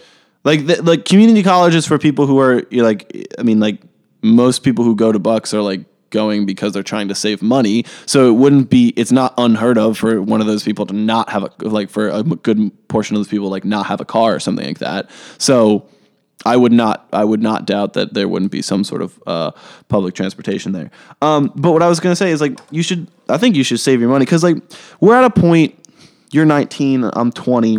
Like, we're at a point in our life where like we don't have major um, finance. I mean, yeah, like we have student loans that will eventually come due and shit like that. But like the major financial burden of like mortgages and, and insurance payments and, and car payments and all that shit, we don't have it yet. So I think it's very important at this time to like stockpile as much cash and then use that cash not for fucking, you know, buying fat whip, you know, you don't want to do that. It's it. You take that money and you pump into something. Same thing, like so, like you, you would buy, you know, good microphones so you can so you don't have to pay for studio time and you can just constantly record music on your own and constantly um, do that. Or buying a camera so you can constantly put out the content that you need in order to you know stay yeah. on the map and well, stuff I, like that. Uh, I ordered my uh, I ordered my phone tonight. So what is it? At seven, iPhone seven, seven plus. Oh shit! Seven plus. Got a good deal on it too. Got it for uh, seventeen dollars a month instead of twenty six. That's not bad, like that. Dude. I hate how they uh, the new way that like fucking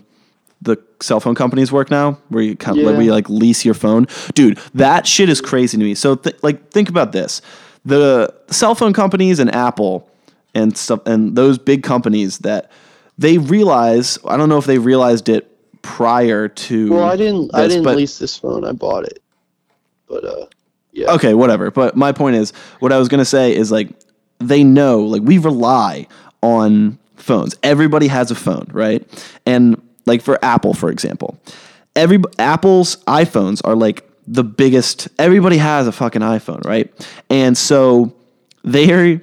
They don't only have a, like, they have, like, a stronghold on, like, the capitalist system as a whole. Because the way the capitalist system works is, like, when there's a problem, somebody comes out with a product to fix that problem, and then people buy it because it makes their life more comfortable, right? So Apple put this product in everybody's hands, and this product, it has become a part of everybody's life and a necessity in people's lives. So when they took away the headphone jack... They created a problem to then sell another product to fix that problem. Does that make sense? Yeah. That blows my mind. They literally created a problem because in their own product, and it didn't make people go away from iPhones because iPhones are, are such like a huge part of our culture, and like that it didn't, people didn't go away. Usually if you put out an inferior product, people just don't buy it. People still bought it, and then they just are buying more things to fix that problem with the yeah. product. It's crazy. I, uh, I, I forgot that I didn't have a, like with this new phone that I wouldn't have a headphone jack. So like those headphones that I have, those really nice ones, like not really practical for listening to music anyway. Cause like what, the Audio-Technicas? Huge. And yeah, they're huge, and you have to like, you know, they're carrying them around and taking them in, like out of your backpack. Like, you can get that. Like, you can get that little uh, uh, uh, Jim Jangle thing that like plugs into your the um, yeah, flash like, and then makes that. it. That's just that makes me feel stupid. You know, like buying that would make me feel like fuck. I like, think it comes really with the phone. I think it. Down. I think I think it might come with the phone.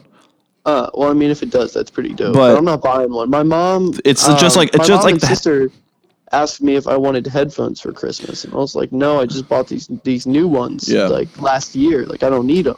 And then she was like, all right, well, I mean, I already ordered them, but I can just return them or keep yep. them for myself when they get back. And then I realized, like, fuck, like I don't have a headphone jack. And she bought me like these uh these Bluetooth in-ears that are like have like a wire that connects them, but it's like really short. Yeah. You know what I mean? No, and I know, I know what you're talking nice about. Nice Bluetooth headphones. And I was like, all right, well, I mean, I'm gonna need these now, so I guess it's good that you bought them. Like. And the coincidence just happened to line up. So that, you know, that was pretty cool. But uh, that's dope.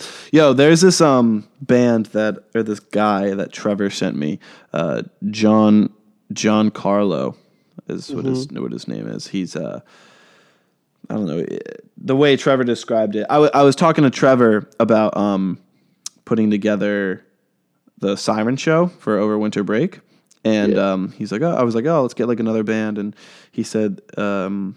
that they played at a house show, and Noah was really into them. He said they're kind of jazzy. So he said his literal words were, he's got a mad clout. So I don't know what that means, but look him up. I think he might be from Philly, um, but apparently he's really cool. So that was just that. That's what I, I had up in the recording. You were talking, and I hit a link, and a YouTube video started playing. So that's going to be in the recording. I don't know if I can get that out. Uh, so I, um, fucking, oh my god, I went to a house show a little bit ago, and, dude, holy shit, this guy's lucky I can't remember his name, but I saw, he was the most fucking annoying act I've ever watched play music ever. The worst music I've ever listened to. Like, what kind of music was it? Was it like singer-songwriter shit? Oh, yeah. Well, he has a band, but it was just him and his acoustic guitar. And he was the closer of the house show. They had five, four bands, full bands, play before this guy. And then he gets up with his acoustic guitar. Everybody was super excited for him. Yeah. Well, at least the people that were throwing the show, because they said, like, they heard he was really good. Yeah. Probably the most, like, emo, horrible lyrics I've ever heard, right? That, like, didn't even mean anything. Like... You know, some people can write some sad shit and it, like, makes sense. Yeah. This guy wrote sad shit, but, like, line after line, they didn't have anything to, to do with the last just, thing that he said. Just one-liner after one-liner of fucking one, sad one, stuff. Yes. Like, my dog died, my dad doesn't love me, global warming. Like, just horrible, just horrible listing all the shit that makes him sad. Yeah, the one of the worst lyricists ever. And then the music was boring as fuck too. Like he just played like typical like yeah, Mumford yeah. and Sons like strumming patterns over and over again, and then would like play the same song structures over and over again. Like dude, that's my problem. That's my shit, problem just, with like, like just boring arrangements with horrible lyrics and horrible and not horrible guitar playing. You know, like he was a pretty good guitar player, but he played like the same exact fucking like strum patterns over and over again. That is my problem like, with a lot no, of the people. No, uh, bro, you gonna keep talking over me, guy? Bro, I was just not done. I think there's anyway. lag in our in our in the conversation from the phone. But listen, that's my problem with um. with a lot of like the singer songwriters, like especially, especially in the house show scenes. Like I have yet to like go to a house. I go I go to house shows, but I've I've yet to seen a house show act that is just a dude and his and his fucking acoustic guitar that I'm like, wow, that was really cool. You know what I mean? Like, and it's it's not no, that. But that's like, here's the thing is that I don't think you ever will, because that's really not why people go to house shows, man. Yeah, like you can't do that at a house show. It's not the place for it. It's like, well, I mean, some people are into that. It's like, ooh, like. Coffee shop vibes, just sitting and listening to the lyrics, man. Which, like, look, there's a time and place for that. Like, I agree. Like, I I love to like listen to some stuff that's like lyric based and and like, you know, really think about what the artist is saying. But you have to back, like, there's good singer songwriters out there that, like you said, that Shit, don't do dumb. the same fucking don't do the same strumming patterns and like have interesting song structures and stuff like that, and have something interesting going on, or have like was, um, an interesting voice. But most of those singer songwriters are just like, oh, I learned like how to play guitar in the seventh grade and I know all these chords, and now like I've just decided I'm going to sing. Like most of the, like, I don't know, for some reason, there might be a correlation between, between it or not, but like, usually the singer songwriters like don't have like voices that I'm like, wow, that's a fucking good voice, or at least the ones I've seen in like the house show scene. You know what I mean? It, it, it, the house yeah. show scene is is it, it's interesting to me. I like it. I like going to house shows. I like the basement vibes sometimes, but it's it's important to like not. It's important to take those shows seriously. Like, there's different mm. places in Boston where, like, you can go, and, like, there's some house shows where, like, you can go see some fucking good-ass music. You know, a lot of kids from Berkeley will put on these shows, and there are these bands that are like, holy shit, these guys are fucking ripping. And that's at some of the venues, but then there's other venues where it just looks like a bunch of kids who just like, oh, I, let's play, let's play Rockstar tonight. And then they just put on the show that's like, all right, man, I get it. You, like, you wrote a couple songs and now you want to play for a show and no one will book you. Like, you know what I mean? Like, there's, it, you can definitely tell the difference between people who are playing a house show because they want to, and the people who are playing house shows because they can't get gigs at real places. Yeah, I hear you. You know, uh, what was that one kid's name? He was really into O F back in the day. Jake something. Jake Kitty? Kind of, huh? Jake Kitty? Yeah, he he can carry a house show on his own. Is he a singer-songwriter?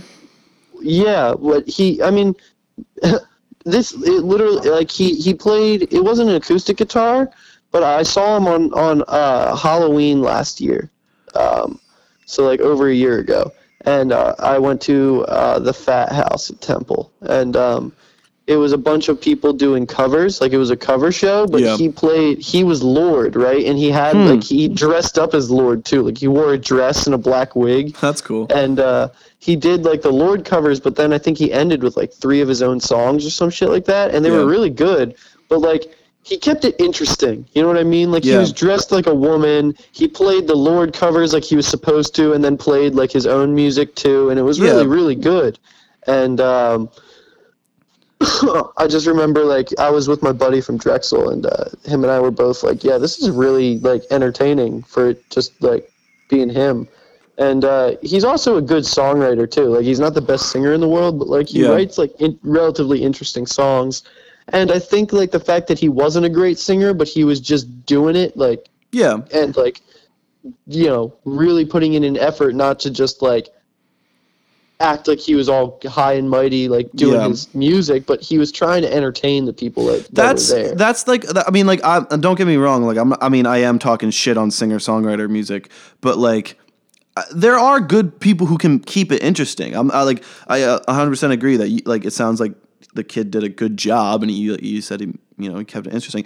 The the problem that I have with a lot of the like people who I see who do the singer-songwriter thing, it's like, they're just putting on this air of like, oh, I'm, I'm so hashtag deep that I can't even fathom adding more than just this guitar to the song. You know what I mean? You know what I'm talking right. about? Like, that's the kind of singer-songwriter vibe, like, that I'm not into. This whole, oh, like, yeah. no, it's, I agree. Oh, man, I like, agree. I don't need to, I don't need to have a good song structure, an interesting chord progression, or interesting melody. It's just all about my hashtag deep list of things that make me sad. Yeah, I in agree. My lyrics. Yeah, man. But uh, Did you hear the new Wolfpack album? Yeah. Do you know who uh, they they featured? Some drummer, uh, my friend, you know, Q. The the really fat dude. Yeah, yeah. What's his name? I'll check for you right now. Yeah, dude, that was a dope album. They came see now they came out of the L A house show scene. Um, Wolfpack oh, did. Well, then I want to go fucking over there. Holy well, that's shit. What I mean. Like, there's like, I'm not saying that the house show scene is all shitty. Like, like you can if you like if you saw Wolfpack play, like if, if if a band came up, and that's what I'm saying, like there's some venues that these bands fucking blow me away. I'm like, holy shit, that's awesome. Like, there's good bands that play house shows, but there's a difference between those people and then the people who just like can't get a fucking real gig, and so they just want to stay in the basement for the rest of their life because these are too shitty to fucking go anywhere with their music.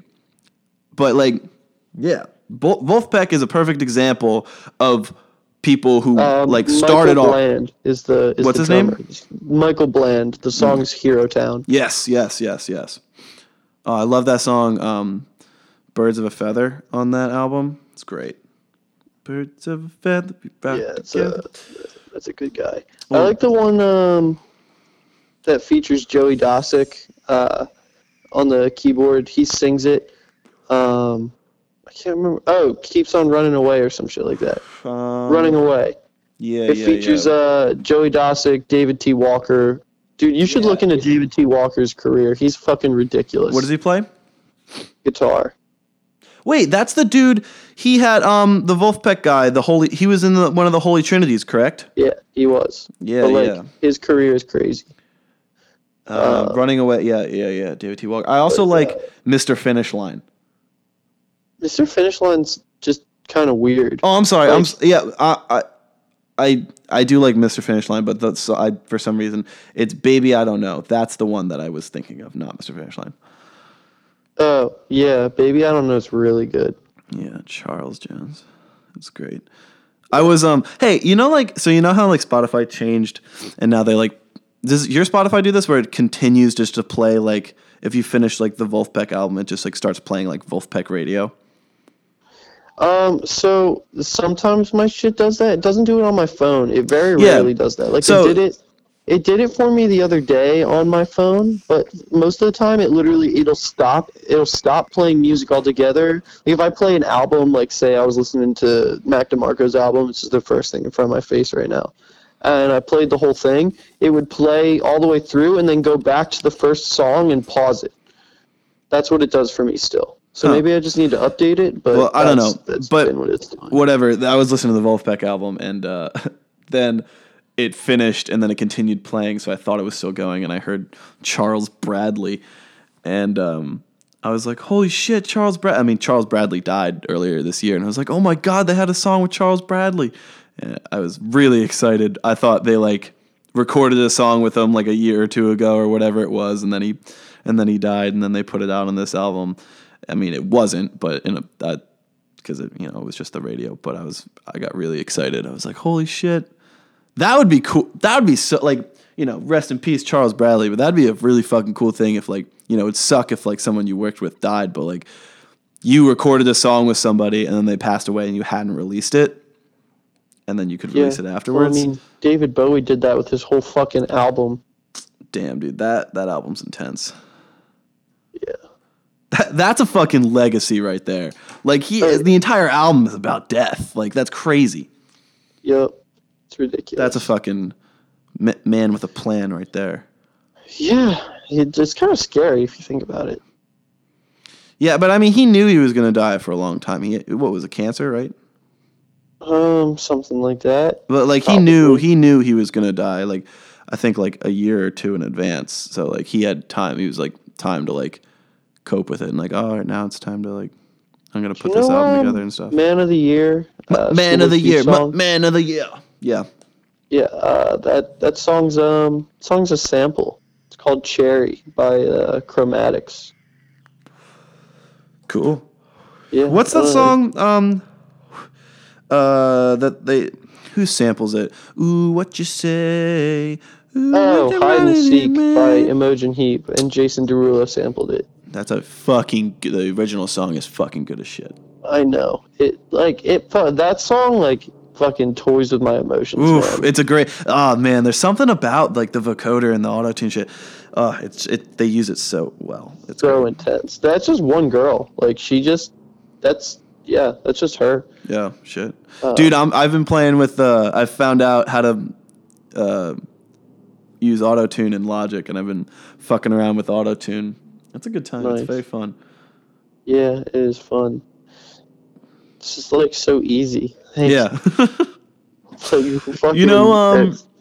you know the you know uh, the end of Bo Burnham's um newest special where he does that like uh, whole auto-tune thing. Yeah, and he's like making fun of like Con- well he's you know doing the Kanye thing where he like rants.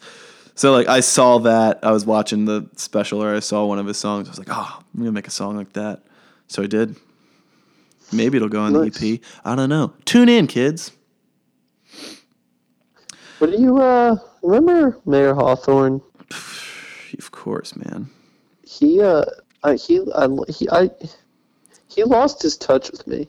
He did, yeah. He, honestly, like, after How Do You Do, I, like... Like, where where did this door go? Is that before or after How Do You Do? Um, I'll check for you. Uh, but so, honestly, like, that's the only one. Like, How Do You Do is the only album that I'm like, oh, man, like, this this is something cool. Um, where uh, How Do You Do is before Where Does This Door Go? Yeah, yeah. So, like, I, the A Strange Arrangement, I it was solid. Solid project. How Do You Do? I was like, okay, this fucking bumps. And then Where Does This Door Go? I was like, no, I don't really like it. And then uh, Man About Town, the twenty sixteen one, the one he, the most recent one. I, did, I actually didn't like that one at all. Um, but yeah, yeah. I mean, he, he's just uh, he's. He, I don't know. I mean, I think like I found him right when I was really starting to find out like the kind of music that I really enjoyed. And, uh, like, I've just gotten so, like, I've delved so much deeper into music, and it's, yeah. like, he, he's just kind of on the surface for me now. Like, mm-hmm. I go back and I listen to him, and for some reason I just can't enjoy it as much as I used to. I agree. But, like... I find it... Dude, I remember, uh, I remember, like, junior year when you were listening to the music you were listening to junior year, and every time, like, you put on Mayor Hawthorne, I was like, thank the fucking Lord. Like, it's something that I can I can get down with, you know, besides that one uh, uh, B Y O B and, uh, and Amon Amarth. Those, Dude, those I... songs.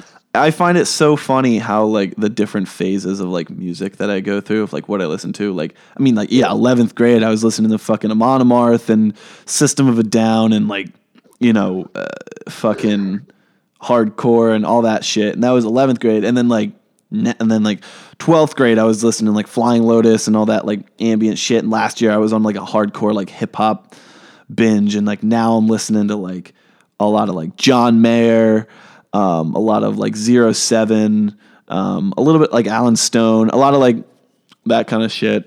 And then like, oh, I also, I went on like a recently, like a huge kick into like oldies. Like I was listening to a lot of Beatles, The Doors. I used to like, I was afraid of The Doors. Their music scared me, but like I watched this, uh, documentary about The Doors. Um, and, um, uh, what's his name? Uh, Jesus, blanking. Frontman of The Doors. What's his name? Uh, J- I don't know. J- Jim.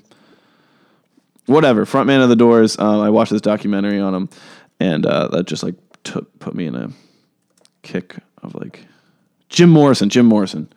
Um, yeah, but like it's crazy. Like Jake and I were talking about that. You'll like hear a song that or an album that just kind of takes you back to like a certain like state of mind or like a time in your life or whatever. And it's crazy how much like music can do that. Like, uh, like when was the last time you listened to, um, Headhunters? Hmm.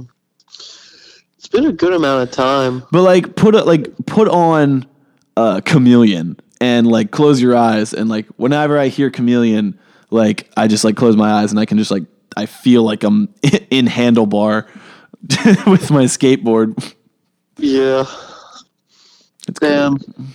Dude, you know what? Uh, you know what song I love? I love Kiss from a Rose by Seal. It's it's so not like anything I listen to, but you you gotta listen to it. It's so good. Dude, you know what you need to listen to? And I don't give a fuck what anybody says. The new Jaden Smith album.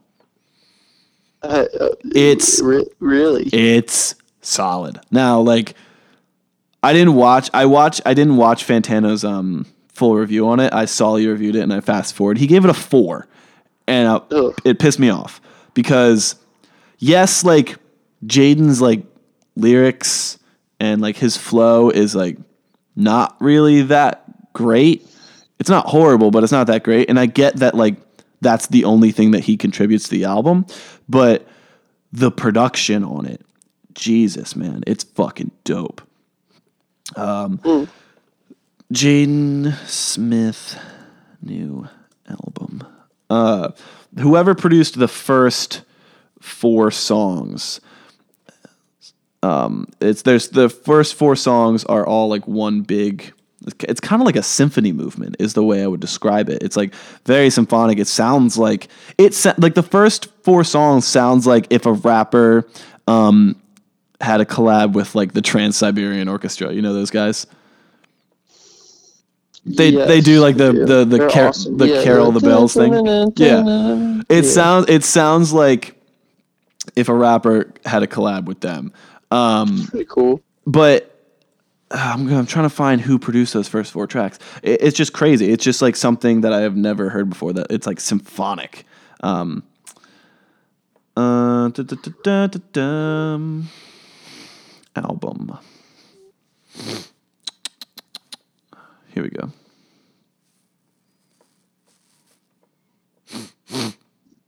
Yeah. Uh, Lido. Lido. L I D O. Is the producer. Um, he produced a lot of these tracks, and he produced the first four. And man, is it is it cool? So I I I encourage everybody to go listen to Jaden Smith's album with open ears and forget the fact that it's Jaden Smith, and just listen to it for what it is, which is a very well produced album. Word. You know who I was surprised who did a lot of production was um was Tyler, the creator, did like most of the production on uh on Flower Boy. What, that surprised you? No, he did all of it. He did all of it? He was the main yeah. producer on every song, right? Yeah. Yeah, I don't know, that surprised it just surprised me just because like before he was like, you know, his whole thing was that like lo-fi kind of like, you know, just like very basic beats. I mean, like well, you listen. Still, it's pretty basic, ba- basic. Yeah, but it's it's mm, basic, dude. But like comparatively to like fucking like like listen to Yonkers and like how much yeah. goes into that beat, and then listen to you know Garden Shed. Boredom. Yeah, yeah, or bored like boredom is like that's like I mean I wouldn't. Would you classify boredom as lo-fi? I would. That would not be the first thing I would say. Like when I was if I, if someone told me describe the production style on boredom, I would not say lo-fi. Uh, I mean, probably not boredom. Boredom's more of like a single, like hit songs. You know, goes along with. Or like nine one one Lonely. That's not lo-fi. Like, or uh, what's the song? Can I get a kiss and then make it last forever? All those songs. I would not. I don't know if I would classify any of them as lo-fi. Yeah, I mean the beats kind of are, but like there's so much like production that goes into like the vocals, which is kind of like going against that that genre, like that whole lo-fi movement. In general, they don't do a lot of work on like the vocals and shit like that. Um, yeah. And he does. It's a very like very meticulously produced album, and you can tell like all the little things that happen throughout the whole thing. So I mean, I guess it's not it's not a lo-fi album, but it still has kind of that like laid back, like relaxing feel to it, which is yeah. like a really big cornerstone of that whole lo-fi thing. Like, uh, you know. Um, I'm a really good. I'm really good friends with a, a kid at Drexel that is really into like lo-fi producing, and he's kind of like this fucking prodigy. His name's Rob, uh, Rob Nash. His um, oh fuck, I, I want to remember his name so that I can plug him, but uh, I don't, I don't, I can't remember his name. You say but, you were um, really good friends with him? Yeah. And you can't remember his name? Yeah, I can't remember. Well, he has a pseudonym for like his music. Oh, oh, oh, oh, oh. His name's Rob Nash or Rob Nashed. I I don't I can't remember. Shout his... out Rob. I can't remember his name on SoundCloud, but he, he's super into to making beats in Ableton. He's just like had like this random like raw talent. Like he just started last year, and he's like just so good at it. Like it's all really simple, but just his ear for production is yeah. like ridiculous, and uh, it's really cool to watch him work because like. You know, his first experience to making music is making these beats in Ableton, which is, yeah. like, so unlike what I did.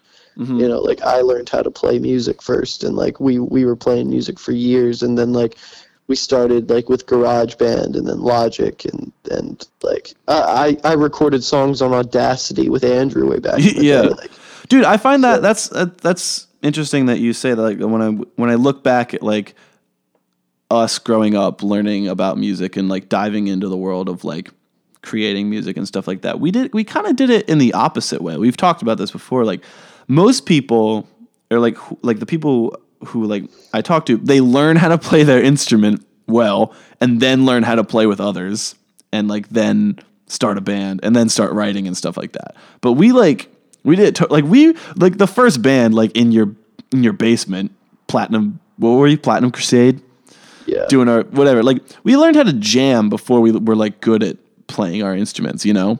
Right. And I, mean, I think that's like something that, you know, we kind of took for granted. Like, and then, you know, then I step into a studio space with like other people who went like the more traditional route of learn to play your instrument and then learn how to play with other people. And like, you know, it's kind of not, I mean, yeah, well, we did what well, we weren't, I mean, what we did is kind of what like musicians have been doing forever. Like the the the Allman Brothers, dude. Like those guys, they all they did was jam out. Like they would literally like make their songs like twenty minutes long because yeah. they would like be required to play a certain amount of time at their shows. They didn't have the repertoire to fill that that space, so they would just fucking jam out on like yeah. you know a couple songs. Jam right? bands, man. And like, and uh, oh shit, I'm gonna sneeze. Fuck. Don't sneeze, man. Don't uh, do it. Well, I'm re- recording. I can't sneeze. Um, Damn, dude, we've been talking for a long time. Who is this? Yeah, I know. It's been uh, two hours. Hour, it's been almost two hours. Um, Go us. Yeah, we're doing it. Anyway, keep going. Who? um, who's uh, who's uh, Neil Young? He's a guitar player guy, old dude. Yeah. He's not that great of a guitar player, dude, but he plays with so much passion and he jams yeah. out like crazy. Like mm. these guys, like. found a, an emotion and they found an instrument that they that they could play and they they just went for it and they did it and they just learned to play like as they went, and that's just kind of like an old-fashioned thing that people used to do. Like improvisation has just been a, a thing in music for such a long time, and like learning through jamming and just like creating things on the spot has just like been a you know almost a very traditional way of of doing things for a long time. And, like, I think the, the, the a lot of kids would probably do what we did, but, like, modern technology is just kind of changing the way that people learn how to play yeah. and make music. For sure. Well, I did it. Damn it, man. Damn it. Um, but, like, yeah, I mean, there's definitely a different, there's a different thing between musicians and then, like, guitarists and musicians and pianists. You know what I mean? Like, people can, there's people that can play, like, circles around me on piano, but they need the sheet music in front of them. Yeah. You know what I mean? Like, being a musician is just kind of, like, a different thing. It's not any more or less talented because it's, like, you know, there's, like, five-year-olds in this world that can, like, fucking play every Mozart song ever yeah. created at, you know, two hundred forty beats per minute, like fucking ridiculous shit, but they can't write a song, and I can write songs, but I, you know, I'm not shredding like crazy, yeah. you know, like I, I can hold my own when I'm playing, but like, it's not, it's not like the most ridiculous shit ever. I'm yeah. never going to be like Corey Henry or some shit that's just ridiculous, but like, it's different kinds of talent, and I think that it's just, I don't know. Corey I, I like where I'm at, but I probably yeah. would also like where I was at if I didn't know how to write songs and I was just a really good player too. You yeah, know, it's I not. I don't like think anyone is. I don't think anyone is like. Actually, I mean that's not true. I do think that knowing how to jam is better than not being able to jam. But like, one's not fun. better. It's way better more way of like communicating with it's other. Way musicians. Way more fun, sure. man, dude. I mean, maybe it's just because like we've played together for so long. But like when Jake and I, you know, play together up here with like Will and Zach and Q and all them, it's just like the way Jake and I like can connect on a song and like instantly make like a jam sound better, just like without even speaking, comparatively to like them, uh, with them. It's just like totally, it might just be because, you know, Jake and I have like played together since like seventh grade and we just like know what each other are about to do. But at the yeah, same time, I mean, you have but, better chemistry. Yeah, that too. But it's, I also think like, I don't know, not even Jake and I, like just like when somebody else plays something, I, Jake can like pick up on it like way quicker than, you know, somebody else. And like, same thing with me. Like when somebody plays something, I can pick up on it quicker just because like, that was what we learned how to do first, was learn how to just like instantly start playing a song without speaking, as opposed to other people who like would learn the tabs or the chords and then like write out the structure and stuff like right. that. I mean, it's kind of like you're speaking the language of, of arranging and songwriting. Yeah. You know, like there are things that people do to write songs, like, you know, like how we learned how to build a song up and then go back to the hook after yeah. like building it up, like, you know, or how to like bring it down during a bridge and then like play the hook after the bridge or whatever. Like doing stuff like that is just stuff that we did by experimentation. And then like, we just kind of learned like how to do it. And so like when people are playing shit, you, you can kind of almost like take over a little bit and, and, uh, steer it in the right direction because we know, you know, kind of the folk ways of like how a song should be arranged. Yep. And I guess that's credited to, you know, just fucking like trying shit out from like twelve years old on, you yeah. know? So, dude, I still think back to some of the times, like one time in particular in Andrew's garage, like just playing and you were playing some fucking guitar thing. And like, and we did, you know, the classic, you know, original jam thing where we would like bring it down and then we do like the, the eighth notes on the tom and the snare or whatever. And we just and whatever. And then we like hit the drop and then you were just playing something that I remember just like fucking uh, getting up out of my, off the drum throne and just being like, oh my God. And then like continuing to play the drums, like from a standing position. You remember, you remember, you remember what I'm, what yeah, I'm talking dude, about? Like just something like that. My neighbor got pissed. Yeah. Yeah. And then he came over and yelled at us, but stuff like that, that like, I don't know, that feeling of just like nonverbal communication and making something like instantaneously awesome. And then, uh, and that's really fucking cool. And honestly, like it sucks that like we can't remember what we played. Like we could, we, like, I think we even tried to play it again, like five minutes later and we couldn't remember exactly what we played, but there's something about that where it's like totally in the moment. And mm-hmm. the fact that like, it could never be, you know, uh, we couldn't do it again. There's something about that that makes it like even more special and even more cool to me. I'm like, fuck, like that was like that awesome moment was only in that moment. It could never be captured. It can never be repeated, you know, or recreated. It was just like, that's, I don't know. That's a, something that like, is really fucking dope. Yeah, it is. It was, uh, yeah.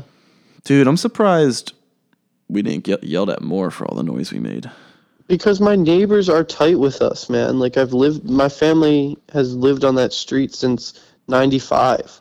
Like, they know every single person that was there. Everybody loved us. Everybody thought it was really cool that we were creative and shit like that, right? Yeah, but, like, so, like we would hang even out. If we weren't, even if we weren't, like, really bad. Well, I mean, this is just about playing music, right? But that dude was, like, new.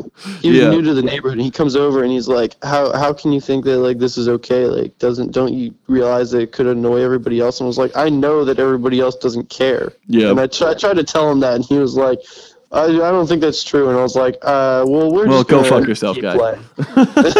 Yeah, well, you know what? Go go suck your own dick or something. But dude, like we would hang out, we would like play at my house, like in the playroom. And then like, if we opened the windows, like you could hear, like you could hear us playing up at like Sophie Caffrey's house. Yeah. Ridiculously well, I mean, loud. Yeah, but, like, that shit just happens, man. I mean, Dude. You think the cover bands that play at, like, Fanny Chapman and shit, like, I can hear them from my house. Like, yeah. They're not exactly the best bands in the world either. It's just, like, people hear shit and they ignore it. Or people hear shit and they get interested, they go see what it is, and then they ignore it. Like, you know, Dude, fucking... I can I can smell kids smoking weed from th- two blocks away. Like, that shit's the same thing as hearing music from two blocks away. Like, you know, you just fucking, you just... deal you with just, it. You just move on. Whatever, man. Dude, the house show, we used, like, you remember how, how loud those speakers were? Mm-hmm. Oh man, it was great. I want, I, I, it sucks, dude. Ever like the first house show we had, so many fucking kids showed up, and we didn't. Like, I mean, the two years after that, it wasn't like a dead crowd. There was still a good amount of people, but like, I don't know. There was some that first house show when like everybody fucking came. There was something about that that I was like, man, this could be, this could be dope. Mm-hmm. Mm-hmm, but mm-hmm. but you know, it's what it is. Um, we just hit the two hour mark. Um, I've been sitting in this chair for a long time. I had to go to the bathroom since like we started this. Um, so you can, dude, you can take breaks. You, uh, you know, it actually would have been pretty funny. I could have done some evil ass monologue and you wouldn't have heard it until we got done. All right. I'm going to go take, I'm going to go, you, I'm going to go take a piss. Uh, okay. Actually, you know what? Two hours is, is, is a pretty solid podcast. Yeah. Anyway. Uh, so, To, uh, I mean, it's your, it's your, it's your guy. You want to speak conclusion to our possible fans someday? Uh, yeah, yeah. So uh, this is the, I guess, I mean, I don't have a name for it. It's just the, this is my podcast. My name is David Loving. Uh, I'm here with Carl Williams. Um, yeah, I guess we should have done this at the beginning. Yeah, whatever.